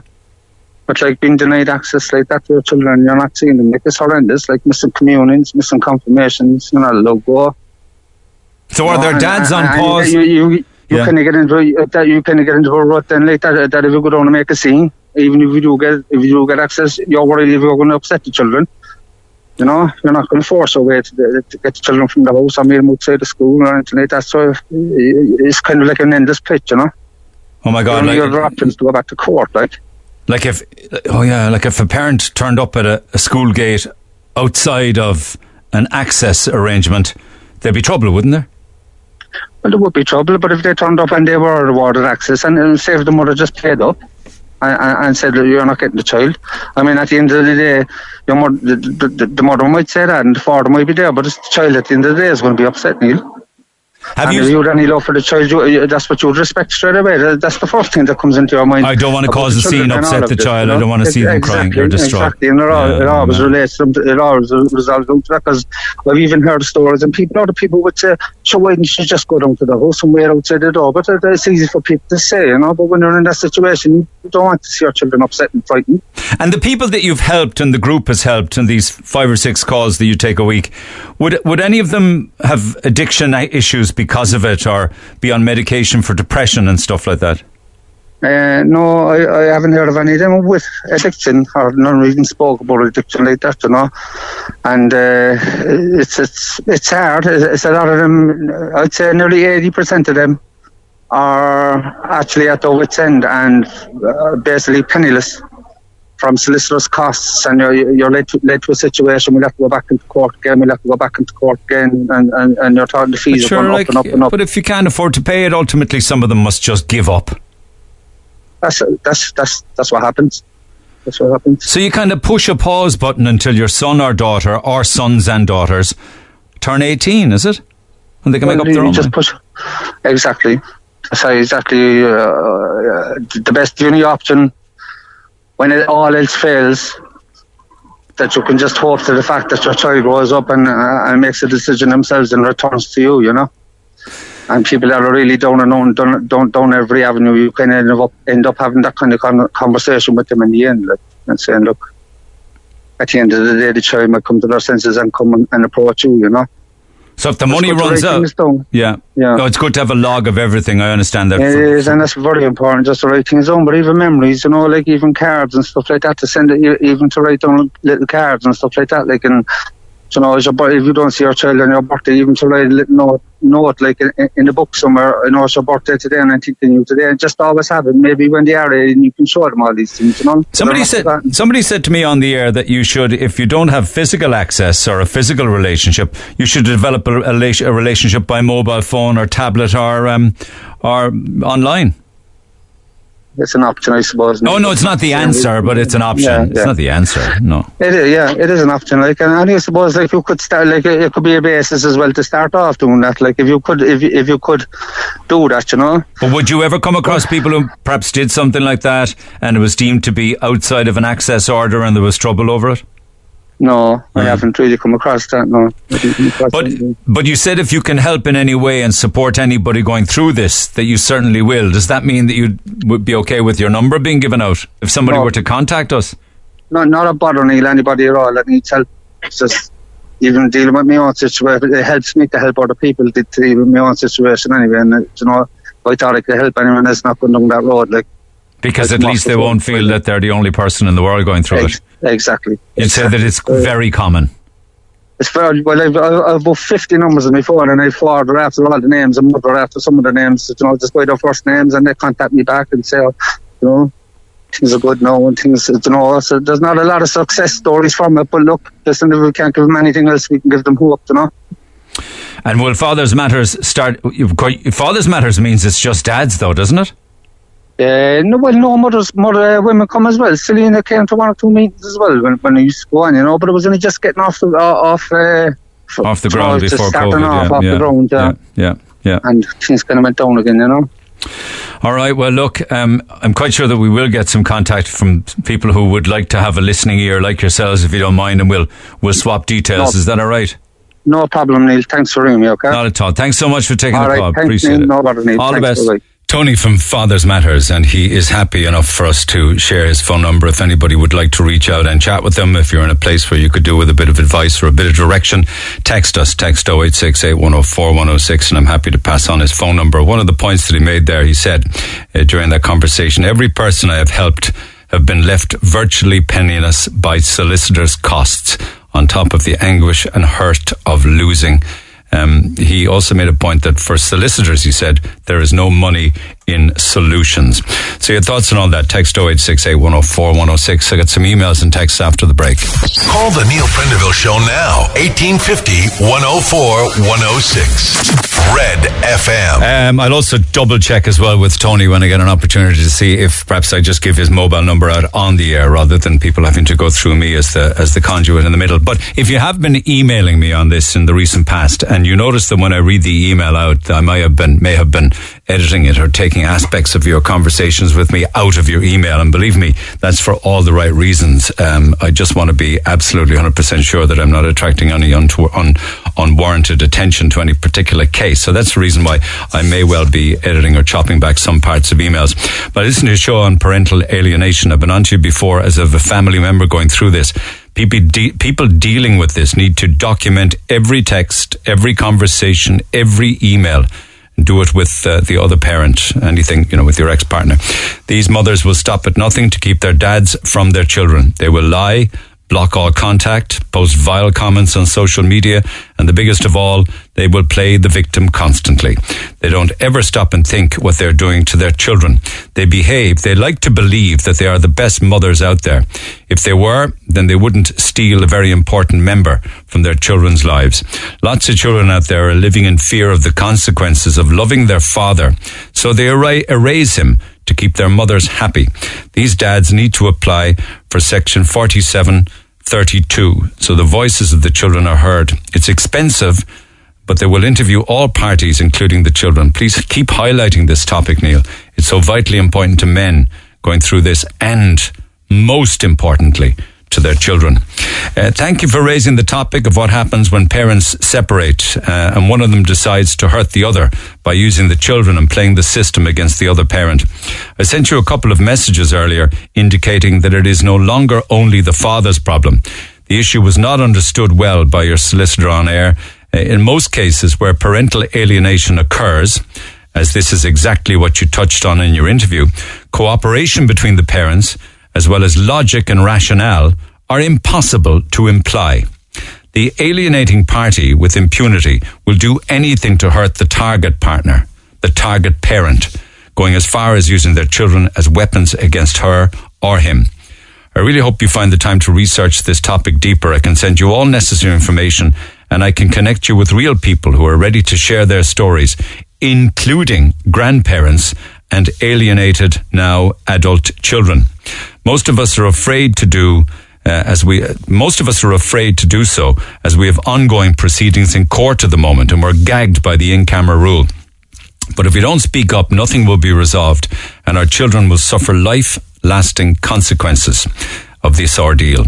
It's not as much about the justice to be served, but the access to help and support the victims of parental alienation. They deserve that. There are no reunification therapies in Ireland, no prevention intervention. It feels like the death sentence for the crimes we didn't commit, and many of us lose our health and some lose their lives. And the results of the children are terrifying, yet the problem is ignored by the media, the state, and non government organizations created to support families, children, and victims of abuse. Please help and become our voice. Looking forward to hearing from you. I think sometimes, thank you for that email. Uh, I think sometimes the reason why you say that um, uh, that you seem to be ignored is the in-camera rule and rules regarding the courts um, handed down by the courts penalty wise are very strict against the media and you have to be unbelievably careful i mean i, I referenced that court case of the the the dad who was up before the court in Ennis because he sent a birthday card with 20 euro in it I'm, I'm assuming that under normal circumstances that would not ever be tolerated by the guards. It would never even get into a court. But you got to bear in mind that there was a safety order in place against that dad. Uh, I'm still not saying it's right, uh, but I don't know the, the reasons as to why there was a safety order. But it wasn't that he was an alienated parent who was brought to court for sending a birthday card. It was because the mother and the guards deemed it to be a breach of the safety order. So you can see it's it's a it's a very delicate place. It's a it's a trampoline. I'm sorry, it's a tightrope. Really, you're walking a lot of the time with the course. This one is heavily edited. Um, just and I'll I'll come back to it again after eleven. Heavily edited. I separated from my wife. I have beautiful kids. I went through years of hell trying to get proper access to my kids. I was given access, but after a while, it stopped. I brought a motion order against her and back to court again. I was given access. The judge called my ex at the time controlling. Well, some weeks passed, access stopped again, went back into court. Um, then there was uh, Section 47 ordered. This is a few sessions with the court appointed child psychologist. Uh, all this went on, uh, reports were written, back into court again. But this time, thankfully, the judge was having none of it and said that if I had to bring her back to court again for access, he would have no problem in sending her to prison for a week. He then made a small speech about restoring my dignity as a father and wished me well. Uh, I am now divorced and I have great access with overnight access as well. And this was all because my ex just wanted total control over me. But can I say, after all this was over, I was left with a legal bill of 22,500 euro. There needs to be a serious overhaul of family law in Ireland. Love the show. Don't give up my personal details. And 22 and a half grand is nothing to be scoffed at, incidentally. And more so, following my conversation with Tony, assuming you have the wherewithal, the smarts, and the time to represent yourself in court, there is a big bill saved there if you were to do it yourself. Not everybody can, and maybe not everybody has the courage or the strength to do it. But he's saying you don't always need to have a solicitor to go back into court with you. Back after the break. The Neil Prendeville Show on Twitter at Neil Red FM. 22 and a half grand. Have a listen to this. Listening into your program this morning, maintenance is actually paid until the child has finished college. So that could be 23 or 24 years of age, not 18 as you said. I could write a book about my experience in relation to the courts, maintenance, parental alienation, etc. It's just incredible what's going on. Fathers in Ireland have no rights in this country. My legal fees for judicial separation and divorce eventually came in at just under 50,000 euro. Nobody knows the pain of having your children removed from your life. It's like a living bereavement. Someday someone's going to lose the plot in one of these courts, I think. 50,000 euro in that regard. Uh, please don't give up my details. Family law in Ireland is outdated and needs to be completely overhauled. It is stacked against the male at every stage. Court appearances cost money and only serve the system. Women need to be held accountable for false accusations in court. More on this, please, Neil. You're a brave man to take it on. Uh, and one final one, and I will come back after 11. Just wanted to email with regarding the issue of parental alienation. It is not an issue that is something that just affects men. It affects both men and women. I am an alienated mum. This is a heavily edited email. Um, my son um, is young. Uh, my partner decided to leave. Both my children, but my son especially, have been manipula- manipulated by their father for years. I have not seen my son since November. Uh, and before that, I saw him only here and there. My ex stated that my son wants nothing from me or my family. My son didn't want to open any presents from me or my family. I've met my son at the school gates while collecting other members of the family. He won't even say hello. He scurries away as fast as he can. Uh, my ex blocks any support I tried to bring to help the situation. Um, there's a lot then regarding uh, personal issues regarding the children that I can't read out, and then there's issues regarding um, different interventions that she tried to um, get help with. But she says this is all just the tip of the iceberg. If it wasn't happening to me, I honestly would not believe it could actually happen. I and my extended family haven't seen my son for many, many months. A child not wanting uh, to see his um, mother. This is not normal or right. If you are talking about it, please do give a balanced perspective as there are many alienated mums as well. And thank you for that. And one by email here before I finish. I've not seen my child for months. The alienation started when she was young. Found texts on her phone saying how as her, I found texts on her phone saying how as her mother, I was a B-I-T-C-H and a liar. It went from that into uh, her later years. My daughter started abusing me verbally for no reason. Um, I don't know where my daughter is now. Uh, I'm in support, a support group for alienated mothers. Um, and then there's other aspects of the email that I can't read out then because they would attract too much attention to the particular case. But it's another example of it not just being dads who are going through alienation.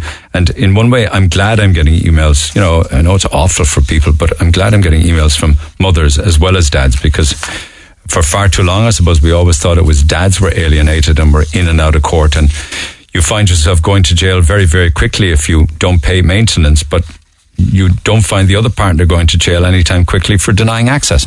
Anyway, we'll come back to that and lots more besides. So do get in touch, particularly if you have a story to share. Email Neil at redfm.ie. We'll pick it up after 11. Hey, it's Dave. Join me weekdays from 4 for Dave Max Drive, where I'll help get you home or give you a little lift at home. Big hits, loads of fun features, and traffic info. What more could you need? Join me weekdays from 4. Dave Max Drive. 104 to 106 Red FM. This is the Neil Prendeville Show.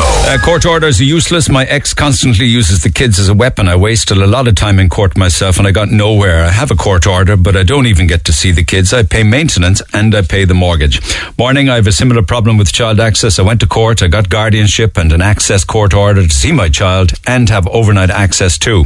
I have a new partner with the last couple of years, and since I moved in with her, my ex is stopping access to my child. She doesn't want her staying at my new address with my new partner. My child has met my partner numerous times, and she has a child herself. They get on great. Do I have to go back to court for this now? Uh, sorry now, but the judge does not take it seriously. Going to court can cost up to 10 grand. People can't afford that, you know. Most of the time, the judge will give custody to both parents, but visitation is at the discretion of the mother. She can just refuse access to the children, and there's nothing you can do about it. I know someone went to court and the judge refused to set out visitation rights. The judge said, You're both adults, you can figure it out yourself. The reason they were in court was for access in the first place, so clearly they couldn't figure it out themselves. Uh, very interesting points there with regards to, you know, like, okay, so I've said about doing it yourself and not having um, a solicitor represent you, but isn't there, wouldn't there be access to free legal aid for cases like that where somebody just can't afford uh, solicitors' fees? And surely citizens' information would be a good way, place to get advice on that. The system is a joke, and the only winners in the situation are, you guessed it, solicitors. The real issue is there are no consequences for mothers even when they break court orders, but if the man breaks them, he will be jailed. That's the real issue. My advice to men is to cut the mother out of the picture as soon as possible. Use technology to communicate directly with your kids. It's not the same, is it?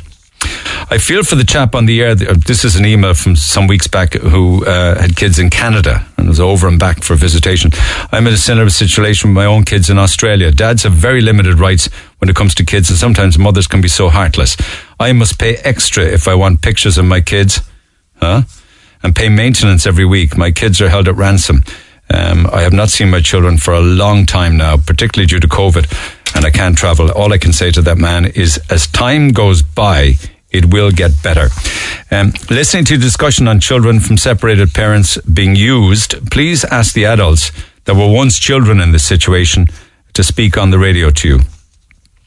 That's very interesting, actually. It would be good to talk with people who were those children caught in the middle of this breakup and the bitterness and hatred between parents who have now grown up, you know, but were children at the time. It might do some good. I'm a grandparent now, looking at my, uh, I'm a grandparent now, looking at my daughter that was put through this saga in her young life, and the damage was horrendous. Solicitors promote this angle of holding children, but they're not around to pick up the pieces later in life for those shattered children's lives. It appears to me that mothers are by and large the ones that use this tactic, by and large. I'd love to discuss it on air, my voice would be recognized. Uh, and there's many more like this. There are no rights for dads in this country. Uh, dads have no hope. Society has been eroded by successive Irish governments. Morning, I've been alienated from my children by my ex-husband in revenge uh, for domestic abuse issues. I haven't seen my eldest for years. We have joint custody, but are constantly in court. Court orders in family courts have zero value. There are no repercussions when it's broken and no consequences for the person breaking the court order. I'm fighting to see my kids for years. I've been in court over 40 times. Children are alienated. Judges do nothing. Now I suppose at this stage I must just walk away. And that's from a heartbroken dad. And these are just many texts, a selection of texts to 0868 104 106. We got calls on the way after the break. Text the Neil Prendeville Show now. 086 8104 106. Red FM. And I will come back to more emails and texts and uh, get back to that conversation at the course of the morning. If anybody wants to uh, get in touch, email neil at redfm.ie. I may even have an opportunity to talk with you uh, off the air. Um, anyway, back to calls from earlier this morning on different topics. One of them was Seamus's Vox on Irish alcohol consumption and how do we stack up around the rest of the world. Seamus wanted to pick up on that point. Seamus, good morning. Good morning, Neil. How are you doing? And well, so because I was referencing that we're not the worst in the world. There are other countries like America's got a big problem with alcohol, for instance, and, and drugs as well, and maybe even the UK might be up there with us. Yeah. What do you think? I believe the UK is far worse. I've been there many times, um, whether it be for weekenders work or um, just trips in general. I lived there at one point, and I think it's far worse over there. If anybody's been to many any of the cities, you know, the tourist ones outside, outside even London, but the, the like of Manchester, Liverpool, um, Newcastle, uh, Birmingham, any of these cities. If you look at these cities on a Saturday night, uh, you know, a lot of them, a lot of the young people, especially even to this day, um, they live for their Saturday night. And Saturday night in any of these cities, um, Uh, I mean, they make, uh, you know, Cork, Dublin, Galway look like small villages, you know, that are very quiet. They're, wild. Like, I, I just don't believe that the, the problem is as bad as it's made out to be by the media here. You know, I, I know you, you listen to the stories in the Irish media, and a lot of it is in line with government narrative as well as we know. A lot of people do know. They're saying it now more so, more now than often, more often now than than, than done before. But like, you know, uh, there's al- alcoholism is a problem in every country, all around the world, most Western countries anyway. And in Ireland, it, it has its problems, but I don't believe it is anywhere near as bad as uh, what you see in the UK. Okay, but I mean, let's say people 20 or 30 years ago, would you have had um, uh, young, you're- would you have yeah, had young secondary school students, young secondary school students going into school with hangovers? Uh, not, I can't. I can imagine much of that would be happening to this day. But I mean, back in the day, maybe yeah, yeah, 20, 30, well, 20, 30 years ago. I mean, would you even have that? Maybe twenty years ago. Um, I suppose the drink was more on the scene. Like for young people now, like young people don't really drink that much anymore. They're more into. They're actually more health conscious than we've ever been. You know. And No, there are, there's there's a parallel society. There are one section of society who is getting healthier and fitter and minding what they eat and drink, but there's an equal amount who aren't. There are, but like, I mean, you know, if you walk down the street, do you see many alcoholics like falling around the place. I know a lot, a lot of these uh, drink problems are probably, uh, I don't know if they really are back, uh, compiled, you know, on the background um, by phone calls to helplines or whatever, or, or cases that are reported to the HSE. I don't know. But uh, you don't, you certainly don't see it on the streets. I mean, it's not too often you'll come across, you might come across the odd alcoholic or whatever at the checkout, you yeah, know, maybe buying drink at first thing in the morning or something. But, you know, I don't think it's as bad as the UK. The UK is off the scale compared to Ireland. Well, I don't have the stats for what's happening in family homes in the UK, but the evidence is there from last week with regards to what's happening in way too many Irish homes, where you have a binge drinking parent, one in three, where you have uh, problems in the home regarding ch- children growing up where there's, uh, it doesn't have to be violence or temper related issues. Many people just Yeah. talk of an atmosphere, the key in the door. You know? Mm. What kind of Yeah. form is he, or I suppose sometimes she, going to be in? Children living in fear. That it does exist, you know, there's no doubt that, that that exists. But at a grand scale, like, I mean, we're an island of 4.5 to 5 million people. You have 60 million people thereabouts in the U- United Kingdom, and a, and a landmass that's, I mean, it's not even proportionate when you when you look at the, the, the, the population. There, there's, a, there's a lot more social problems given the landmass that you have in the UK and the population. You know, the UK is only roughly, if even double the size, if even, of, of uh, the landmass of Ireland. And we've only 4.5 million people. There's 15 times the population over there. There's far more social problems. And it is evident in the UK, especially on drinking nights, be it the Friday, Saturday, or Sunday nights. They drink in the afternoon. I've worked over there and I was kind of a little stunned, like, oh, it's just like, uh, you know, a scene in Coronation Street or EastEnders where we, where we do go for a pint in the afternoon. They do do these things. We don't do that here in general. We don't, most of us don't who work.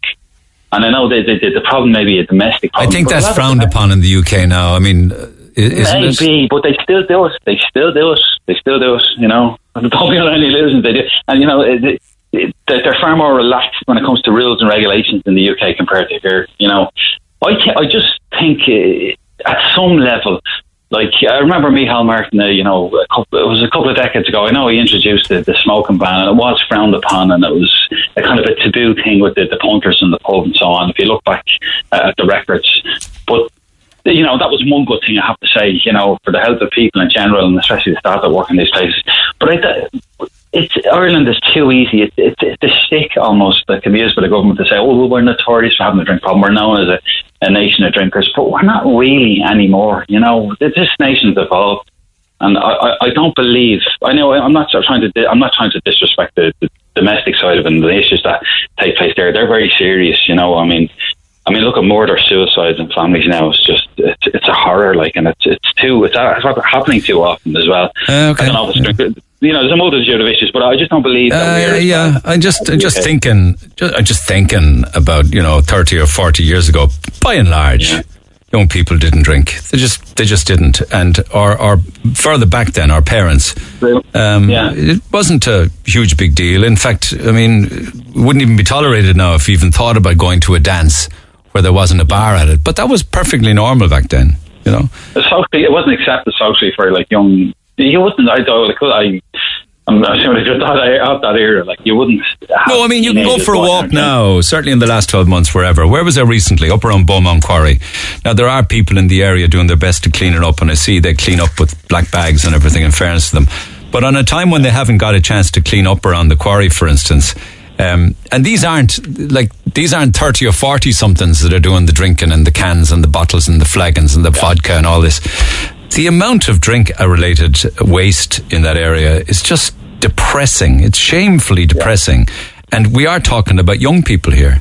Like when I was a kid, we went to the same place, Beaumont Quarry, the, the Chicken Rock. Yeah, I mean, if Yeah. there was going to be rubbish, it would be a can of Coke or a, or a sweet wrapper. Yeah. So please, please, I mean, listen to what I'm trying to say. I may not be making the point, but something has changed somewhere down through the years. There has been a change. Maybe that maybe that supermarket selling it. Maybe alcohol is so cheap. I, I don't know. I don't know what it is.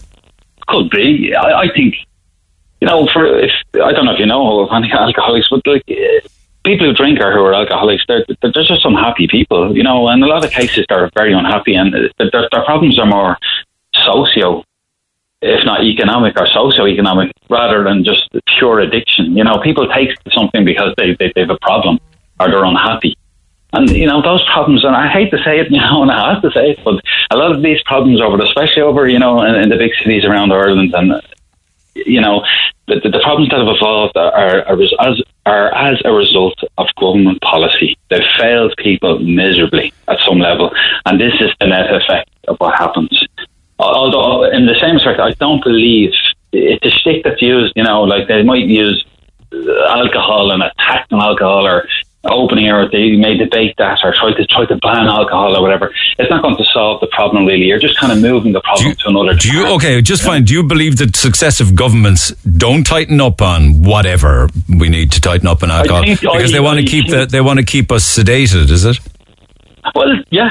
At Okay. some level, they do. They they, they, they go Okay. along with their own narrative, whether it be revenue or some sort of restriction or some sort of prohibition. Part of the report also last week that I read somewhere in it, somewhere was was, and I'm just, just generalizing here. To parents, would you stop allowing your children to drink at home at a young age? It is not a good thing to do. Do you have a thought on that? stop allowing your, uh, you know, in France, Spain, Italy, as well as a cultural thing, like um, parts of Central Europe, like you know, uh, Belgium, Holland. You know, you can drink at a young age at home; it's acceptable, but they drink in, in small amounts. Like it, it, it's a social thing. That's basically it. It's how you actually consume your alcohol. Okay, thanks You know? for that. Okay. I think it's, it's parental choice. And parents do have just that choice. They should have that choice. I mean, if you start restricting parents from doing what they can, deal behind closed doors, we've got a real problem. Um, we have a huge problem with alcohol related hospitalisation. The amount of people going in more than ever before, certainly more than 20 or 30 years ago, with things like liver disease, way up. 40,000 alcohol related hospital admissions every year regarding alcohol. The length, of, the length of stay in a hospital now for an alcohol related admission is 10 days. Yeah, I know it wastes doctors' time, and the doctors are, are sick of it as well. They're sick of it in, you know, Cork, Dublin, the big cities where you have you used to have, I suppose, teenagers out and having you know wild sessions on a night out, and all of a sudden they'd have these people coming in on the trolleys, stomach pumping, and so on and so forth. Yeah. But, but for the real alcoholics and the real general day to day problem, or the problems that, that hidden behind closed doors, or the alcoholic that's found like face down in, in the park, you know, at 10 a.m. in the morning, like, and somebody has to ring an ambulance, and then that uses up precious time by doctors who could be handing to somebody else who may have a I know, that, I, serious know, illness I, or know, whatever. I know that you make interesting No. points, but this this No. shows that alcohol related hospital cases have doubled since the 1990s in Ireland. I mean, what's that telling you? If hospital cases are double what they were 20 years ago. Well, uh, my, response to it be it will be that people people do things for a reason, and people must be seriously unhappy. There's a socio-economic problem as a result of, of it, and the, the, the drinking is just uh, a display. It's just an alert to the problem. So Okay. The problem is more deep. Thanks, Seamus. Much obliged as always. Let me get to more calls. Jason standing by. First up, Bernice. Good morning. Good morning, Neil. How are you? I'm so sorry I kept you waiting so long. Thank you. Tell us, yourself and your partner were in town. Was it Sunday?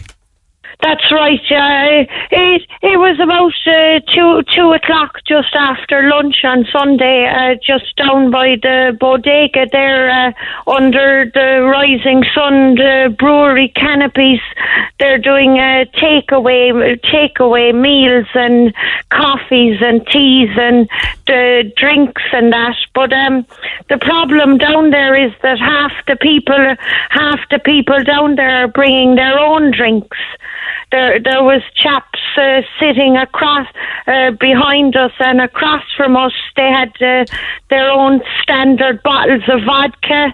There was some had cases of uh, full beer. Uh, I presume that they got from Lidl's or that. It seemed to be that make, and uh, standard bottles of cider and there was a radio blaring away and they seemed to get great pleasure out of throwing and kicking the radio around the place.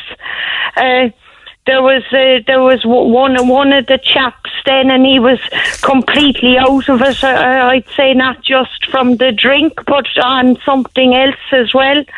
And he, he at one stage he nearly split his head from falling off the marble seating, and they they had to help him up on back onto the onto the seating and that and there was there wasn't a single guard around the the whole time that we were there and very unusually as well there usually there'd be two security guards at least for the the Rising Sons side of it uh, but there wasn't even a security guard around either And who left first? Did you leave first or did that gang leave first?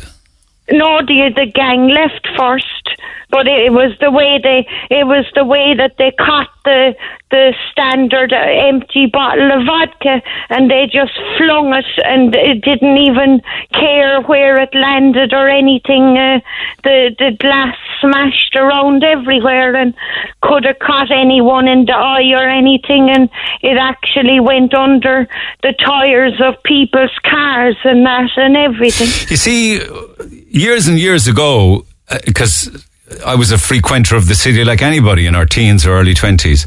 Um, and, and we did, and we did get out of control in our twenties. Don't get me wrong, and, and we, we, you know, a lot of us were lucky that there weren't mobile phones around back then. But we wouldn't have heard of those kind of incidents on the street with bunches of young people. It just didn't happen. No. Um, no. And and to the best of my knowledge, there was nobody back then drinking, swigging neat vodka from a vodka bottle. It just was not happening. You know. Yeah. Do, do you recall it when you were young that happening? No, definitely not. And I'm I'm in my mid mid forties now. I wouldn't even have started drinking an ordinary beer or lager until I was nearly 19, 20 at least. would it be- I was would it on be- the pledge all my life. Yeah. Well, we all took the pioneer pin back in the day. I don't know whether they're even whether they even exist anymore. I suppose they probably do. Um, do kids in school get that offer anymore? Do you know? Usually got that for your know. confirmation, wasn't it? I did, yeah. Yeah. Yeah. Yeah. And w- would it be, would it be, just from the point of view of balance, I'm just curious, those, those people that you observed on the Coke, would, would they have been deemed as being homeless people with nowhere to go all day and trying to get back into Simon at night maybe, or, or what? No, they certainly didn't look like people like that. Uh, they they were so they they were certainly well dre- uh, well enough Okay. dressed and that, and they they certainly had uh enough money to be buying full full standard bottles of uh, uh, bottles of cider, and they had a, a full twelve pack case of beer and uh, uh, a full standard glass bottle of like Huzzar vodka or, So for you wanting to enjoy, Sunday was lovely, wasn't it? It was a beautiful day. You wanted to enjoy the city and go in there yourself, but couldn't or would certainly didn't enjoy it because this behaviour is being tolerated, is it?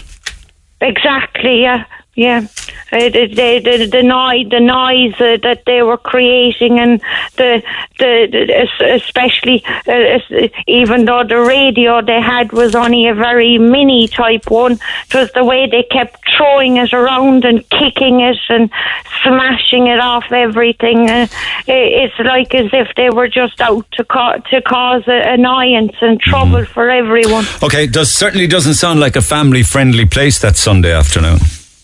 No, definitely not that Sunday anyway. And we we had been down there on the on the Friday and Saturday, the Friday and Saturday of the same the same week, and there was no problems down there. There there was plenty of security guards and that around, and there there was no trouble like that. Like Okay. All right. Thanks, Bernice. Appreciate you coming on the air. Back after the break, text 0868 104 106. The Neil Prendeville Show on Cork's Red FM. Our phone lines remain open after midday. 1850 104 106. Much of the alcohol consumption that I was talking about, was re- referencing, was in the home, and I'm getting calls from other people outdoors and stuff that's been going on since the pubs have been closed. But when you look at the, uh, a lot of it actually can be just stacked up when you look at the hospital admissions since, say, 1995 and uh, the changes and uh, how people are going, the reasons people are going into hospital, doubling in hospital, specifically relating to alcohol um, between 1995 and now. I mean, a big, big increase, and the figures show a 45% rise in alcohol-related chronic diseases and other chronic uh, uh, conditions, say from 2005 to 2018 alone, 45% rise in alcohol-related chronic diseases, a doubling in bed days for alcohol-related conditions like through the roof when you compare the two 55,000 in 1995 nearly 178,000 by by uh, you know 2018 liver disease alcoholic liver disease ALD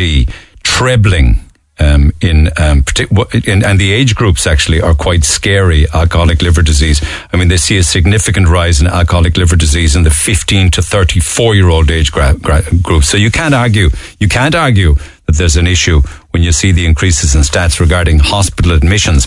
So anyway, um, text 0868 104 106. Pick up the phone on that and we'll stay with calls. Richard, good morning. Um, so that was the carry, that was the carry on, say, for instance, in around the Coal Quay, and I told of repeated issues up around Beaumont Quarry and that lovely walk area. Um, you wanted to pick up on that issue, and this is a, a walkway. Um, where will that take you? Along the Tramore Valley, is it perhaps? Uh, it's it's.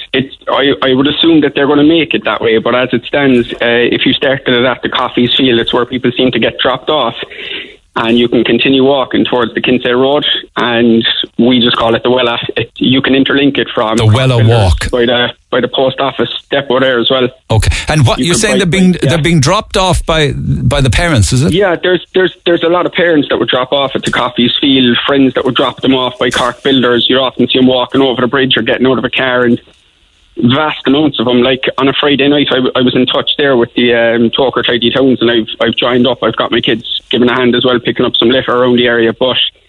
It's um, it's the volume. Like I went down on a Saturday now, and I expected to see very little because I hadn't gone there in a few years, and I remembered why there's so much wildlife on display and there's so much rubbish everywhere. I mean, you're you're talking.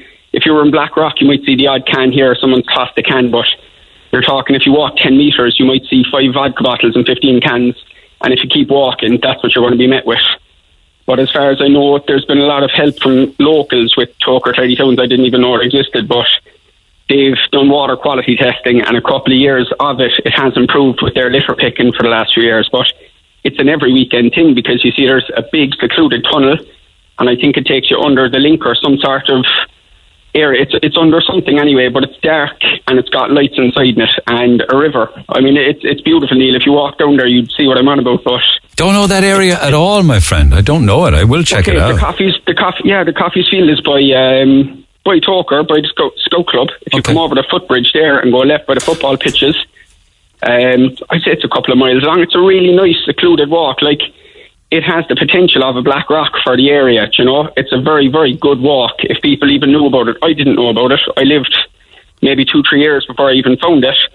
And I'd say it was another maybe two years, I'd say, since I've gone on it. And what do you see there Okay. now? I mean, I'm assuming you still still see the the wildlife and the ducks you and the. see, you can see yeah you can see ducks you can see moor hens you can see small tiny minnow I mean the the green is even lovely I mean it's not heavily planted up and I could see why if there's teenagers and young adults it's not just the teenagers but if they're going down there throwing rubbish, what's the point in putting up lovely raised beds or anything that it has the or a fairy garden, something it has the potential of? Like the volume here is is here because people don't like it's not gated. You know the way down in Blackrock you have the sort of gate on the um, the tunnel by Mahon. Yeah. At a certain time of night they lock it. This this has no lock. And, And what? Okay, so besides the wildlife, what are you seeing? What kind of detritus? Is it all drink related? Uh, to be honest, the majority of it is. I'd say 90% of it is drink related.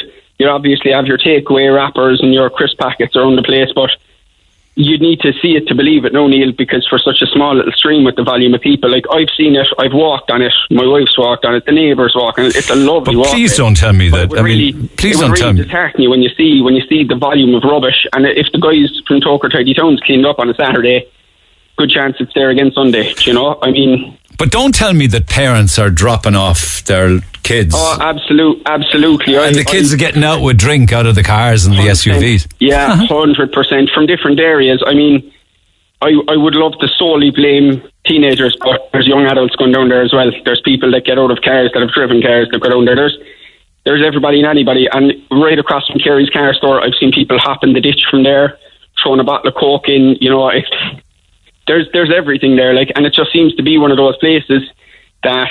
But the parents are dropping. I mean, it's the parents are well, dropping. you know what, Neil? It's it's it's the age old story. You know, not every parent just because you can have a child doesn't mean you're a great parent. I mean, this is this is disgrace, and the parents should be shamed for it. But look, they don't. I mean, I I have three kids myself, and if I saw them throw a bottle, I'd be livid.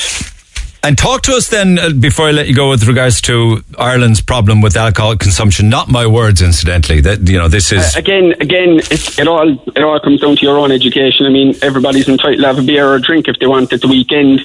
If they're not working the following day and they don't have young kids and they don't have responsibility, but it comes back to responsibility. Like, I mean, you have a responsibility and an obligation. If you have kids, you need to, you know, educate them. But there's obviously people that are systematically going to do what's been done by the generation before, and if it's never gotten improved, then it's just going to continue. You know, so parents are as bad as the kids. You know, I'm sure if you asked somebody about a parent of a child who's given hassle, you know, unfortunately, their previous generation would have been the same. You know, you don't know that I for any amount of I don't- certainty, I don't, though. I don't, I don't want to say that, but No. look, you know, it's I- I- there's a it's, not, it's statistic which we're is going to solve here in a co- it's it's nothing we're going to solve here in a phone no, but I mean, you, it's just go with that. you, we see these in green areas where they, because in the last twelve months, oh, actually, the, that's because the, a lot of the, some of that could be because the pubs are closed. You know, I don't know, Neil. I, I remember going there a couple of years back with my kids, and it was something similar. Again, I wouldn't have known enough about it. I spoke to the lady that runs Togher Tidy Town. She's she was very very helpful. She told me a lot about what's happening there as well. And um, I remember the last time I was there, it would have been a couple of years, and the same rubbish strewn river was there, and there was no COVID. It just seems to be the spot. I mean, I vaguely remember people talking about it when I was younger, but I can never remember ever seeing or knowing where it was. But it was always a popular place to go drinking, and throw rubbish obviously comes with drinking, you know. Mm, well, I mean, it would be a lot more acceptable. It's bad enough them doing it in the first place. No, I'm just saying at that age. But it, like, if nothing else, leave no trace. You know. Well, that's it. You would you would hope. I would imagine if they put all their cans, all their rubbish into a white bag, and somebody came along from Togher Tidy Towns, they'd much happily pick up a bag as opposed to dredging through a river and going up on a bank picking out a can or a bottle here. You know. Okay, nice I'm one. sure ducks don't appreciate that. No, but I do. I think we all appreciate the people like you and your kids who go out there and pick up other people's litter. Fair play. Thanks, Richard. Much obliged. Alex, good morning. Morning, Neil. How are you? I'm good. Keen to hear your thoughts on this, having worked in food and beverage for well over 15 years, anyway. Yeah, um, I'm I'm gone out of it now at the moment. Um, change of uh, career, like, but for the say up until last year, fifteen years, um, like a lot of people, the country doesn't have a drinking problem. A lot of people do. Um, it's kind of the same as you know when you hear about reviews of places. You'll always say a place will get ten good reviews and one bad review. It's the bad review that sticks. Like hundred people go out. Um, in say like a pub now or a club or whatever type of environment and everything is all fine that's grand but the one person who you know gets into a heated argument or a fight or you know breaks a bottle or does something that's what you hear about and like there's a lot of these people in 15 years um working in the industry almost every single um not every single night now because say like I would have worked in hotels restaurants and stuff as well. Like uh, it would be the nights where there's occasions where you know people are actually going out to drink, not where they're just having one with a dinner. But um, weddings, funerals, birthday parties, you name it, I've worked for it, and like obviously not every single one, but like there's always some sort of an issue. You know, somebody has an accident because they've had too much drink. Somebody gets into an argument because they've had too much But drink. that's because there's a lot. There's a, a volume of people in one function. You see. Well, there's that too. Um, So the like, chances you know- are, if you have 250 people, you know, there's a good chance someone's going to have an issue. Oh yeah, but like even um, At a, we- particularly at a wedding or a function now. Oh yeah, but like that that kind of that was kind of towards the the question that was put up, you know, of the, the drink consumption. Like on a say an average wedding with a hundred people, you'd have say ten that would be underage, another ten that mightn't be drinking or they're heading away early because they've work in the morning. The bar would take three and a half to four grand. Like that's that's a hell of a lot for say eighty people, and that's not factoring in, you know, the the free wine that went out with the meal, the drinks reception. You know, That's just across people- the bar. Yeah. yeah, the few people that took in a bottle of vodka, you know, in the handbag or whatever, like, um, and I mean, you see, you see it in other, uh, like I'd often see it. I've um, never seen that happen actually, and there was a lot of weddings and functions in my day. Unless they're really, really cute about it, how do they get the bottle of vodka out of the bag or out of the jacket and into the glass? Uh, sure, it's a big room. The people at the table aren't exactly going to care. You know, they they only have to do a kind of out of um, the staff members' eyes, and even at that, a lot of the time, you know, your like say your hotel teams or your restaurant teams or whatever, you've got your core kind of career people, and then you've got you know your college students that come in part time. Half of them don't care. You know, Yeah, yeah, um, like it's it's the same as like your um at, at an average wedding, you know, say like it's a glass and a top up or a glass and two top ups of wine. But sure, like if everyone's kind of throwing their waitress, you know, a few bob there as a tip at the table, like they're going to get an extra round of wine, you know, the the bottles of wine that are left over. Um, But I but 35 euro per person across a bar at a, at a long wedding, that's not a huge amount of money, is it? I mean, like, sure, what would a gin and tonic cost you? Nearly the bones of a tenner. Ah, well, yeah, um, Eight euro, I suppose. yeah, that's true. Like, but you're still kind of talking, you know, you're taking out say maybe twenty percent of those people for being underage, and twenty percent, well, say sorry, twenty percent that would be underage and um, heading away early or something at a time. Like the point I was kind of going along with, like, is that you know the country doesn't have a problem. Certain individuals do. Um, whether it's the people that are drinking at home, the people that are out, because like uh, one of your previous guests mentioned, or you were talking about um, hospital admissions. Um, I had to spend a night in A and E one time. I got um, kidney stones and there was no beds available, so I was on a trolley in A and E, um, and I, I was in there overnight. Um, one, I couldn't get a wink of sleep due to the pain that I was in, but like the entire night, kind of from 11 p.m. onwards until about 5 a.m.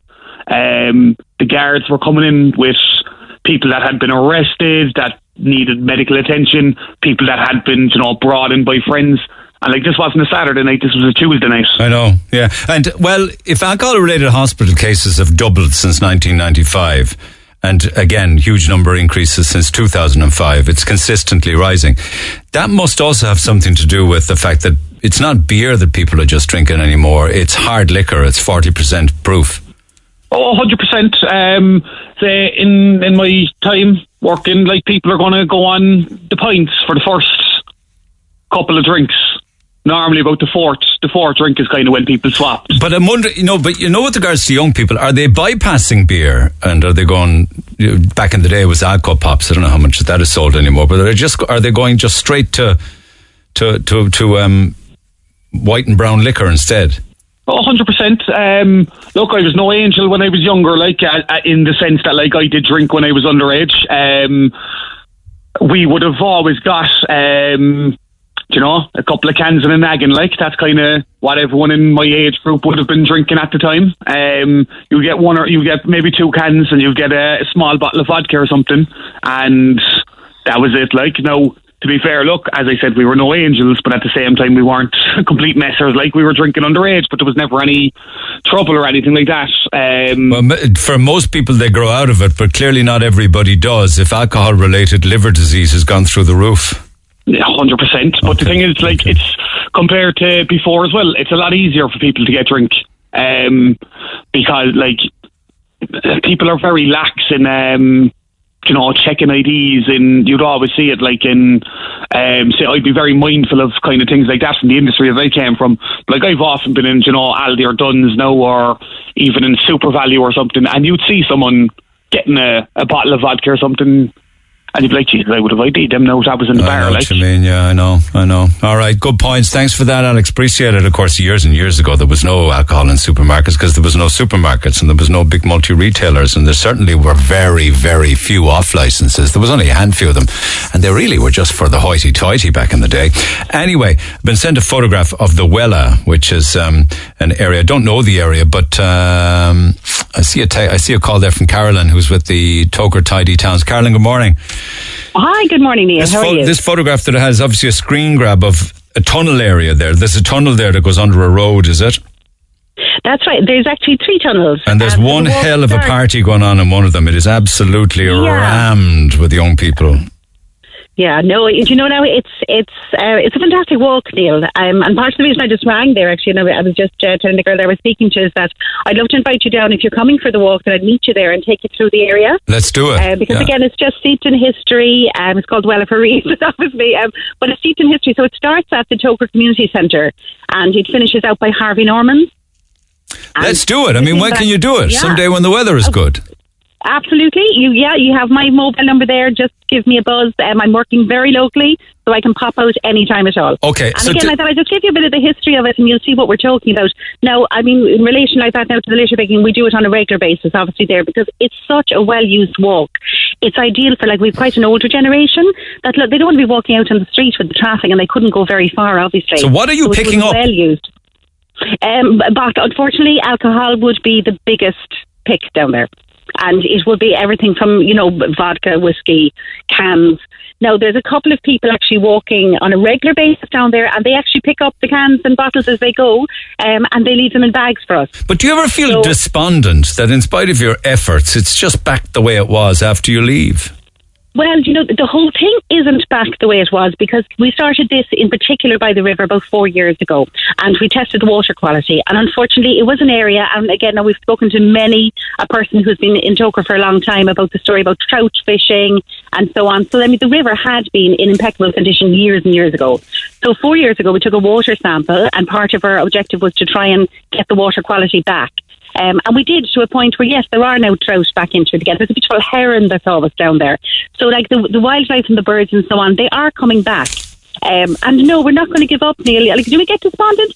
Yeah, do you know, you could be tired on a morning where you say, I, I could I could be doing this pick now in like 10 minutes instead of, you know, an hour and a half or Yeah, something. I know. But, um, but the biggest problem is, is that, as the gentleman said, it's a case of people dropping kids off. It is unbelievable. But are there Um, parents someone that are dropping them off? They're, pa- they're parents, they're adults that pull into people's driveways um, up there by the College Off Road and they actually drop the kids off.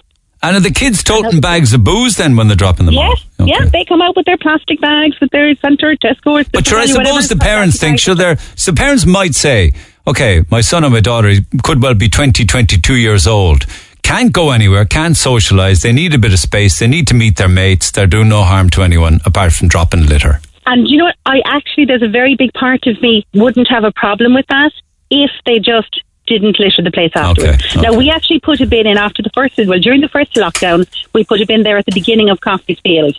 And at the time, people were saying to us, oh, you know, don't, buy- no, it won't be used, it'll be burnt out, whatever.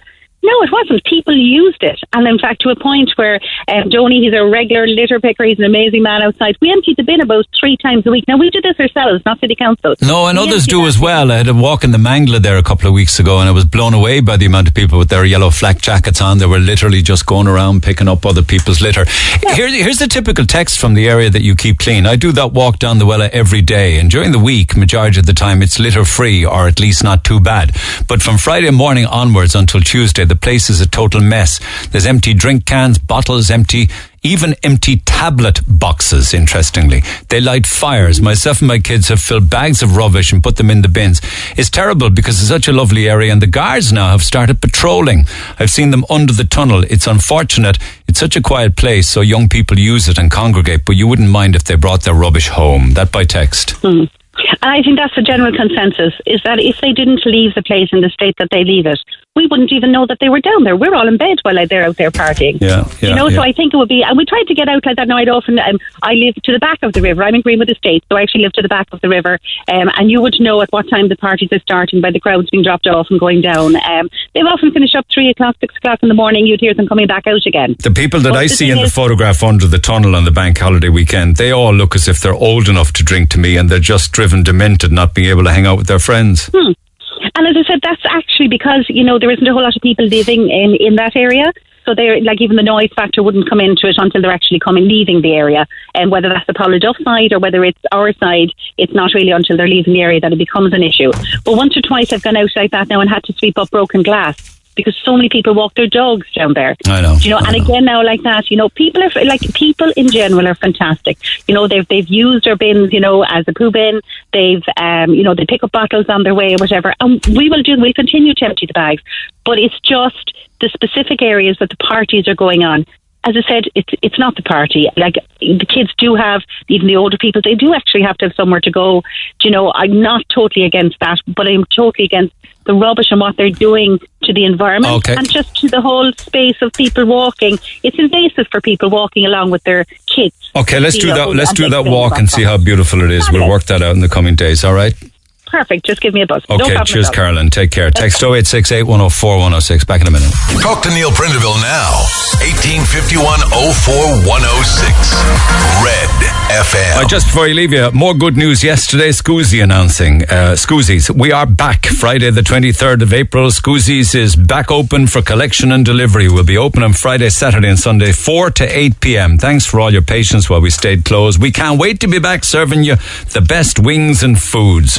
Uh, we have the most, we'll have more updates for you during the week. So that's good news. I'll pass it on for you if you're a Scoozies fan. Danny Boo and the gang this coming Friday. They'll click and collect, and they're also doing delivery. Ah, we miss all these places, just like we miss our favourite bar people. And I got lots of texts on that. Keep those texts coming, actually. Text 0868 104 106. You can also interact on our social media platforms. Carol Duggan in the Glen Ryan off Blarney Street is probably the best barmaid any pub has ever seen. She's loved by the young and not so young in the area. She helps everyone. And most importantly, she serves a savage pint by day and by night. So Carol is also missed in these times. Best bar person, Melanie O'Sullivan for the day shift and easing the heavy heads with more medicinal liquid on a Saturday and Sunday afternoon. Looking for the lost property from the night before and all of the antics, says Kate. So Maloney O'Sullivan just failed to tell me the name of the pub, but Maloney will know who she is. Eamon Kelleher from Allen's Bar has to be in the mix. A true gent and a host who always makes everyone so welcome. Always makes a huge effort to make the regulars happy. Where is Allen's Bar for people to check it out? The Bantry Inn. Can't wait for the Bantry Inn to open again in Bantry. Miss Brenda Horahan and Maureen Horahan and Laura Johnson. They have great crack and music. They're my favourites, says Noel O'Donovan. Oh, sorry, my favourite is Noel O'Donovan. So that's Brenda, Maureen, Laura, and Noel. Thank you for that, Catherine. O'Sheen from the Mutton Lane pub. He's always in great form. Well, isn't that a great epitaph for anybody? He was always in great form. It's got to be Mr. Stephen Hackett. When myself and my friends first met him, it was in the Shelbourne Bar a few years ago. He made us feel really welcome, and it was great crack for our weekends in Cork. He is, in fact, the best, says Carmel. Um, actually, I think Stephen now has Nana's, doesn't he, on uh, Douglas Street. Geraldine Daly is the most outgoing, kindest, funniest person behind the bar. She's also so friendly, and everyone she meets, she welcomes them, and she's a people's person, but most definitely is a is a hard worker. Whenever she has a job to do, she does it. But not only that, she does it to perfection. And that's uh, Geraldine Daly. Again, unfortunately, you don't mention the name of the bar. So when you are, please just tell us the bar as well. Have I time for this? Yes, I do. My ma'am, Caroline O'Donovan, is well and truly the most missed bar person in all of Cork. I believe she deserves this accolade for many reasons. She has managed to work as a bar person at Courtmacsherry Hotel for 40 years. She even used to babysit the now owner for his parents when they used to run the place. Courtmac Hotel is a lively place, has a great reputation for having a great pint of Guinness and service with a smile. It's a small drinking village. It's a small drinking village with a fishing problem. Courtmac. There's actually a bumper sticker that says that about Courtmacsherry, isn't there? Drinking village with a fishing problem. And I know that many of the locals miss my mother dearly. I'm currently working in London as an actor and I really miss my mam too. She certainly has the gift of the gab. She would really be given a degree as a counsellor for all her years of listening and helping. Like a priest, she never shares any of the sins she's witnessed in the back bar. but I'm sure she has seen some crazy shenanigans in her time in Courtmacsherry. Go on, try and find a better woman than Caroline O'Donovan Neil. You'll be a long time looking. Hope you're all doing well, keeping the good job entertaining the masses. Says Catherine. So Sarah Catherine Kelly. On another day, actually, Sarah, I'd love to talk to you about your life in London as an actor, particularly what you've been up to, and indeed what you not have not been up to in the past year. But thank you for your beautiful email about Caroline O'Donovan, your mother, forty years behind the counter in the Courtmacsherry Hotel, and uh, everybody missing their local pub and their local hostelry. I'm going to love you and leave you. Keep the text coming. Text 0868 104 106. You can email neil at redfm.ie. Most importantly, have a good day. I'll see you tomorrow. Thanks for listening to this Red FM podcast. Don't forget to subscribe and check out redextra.ie for more great Red FM content.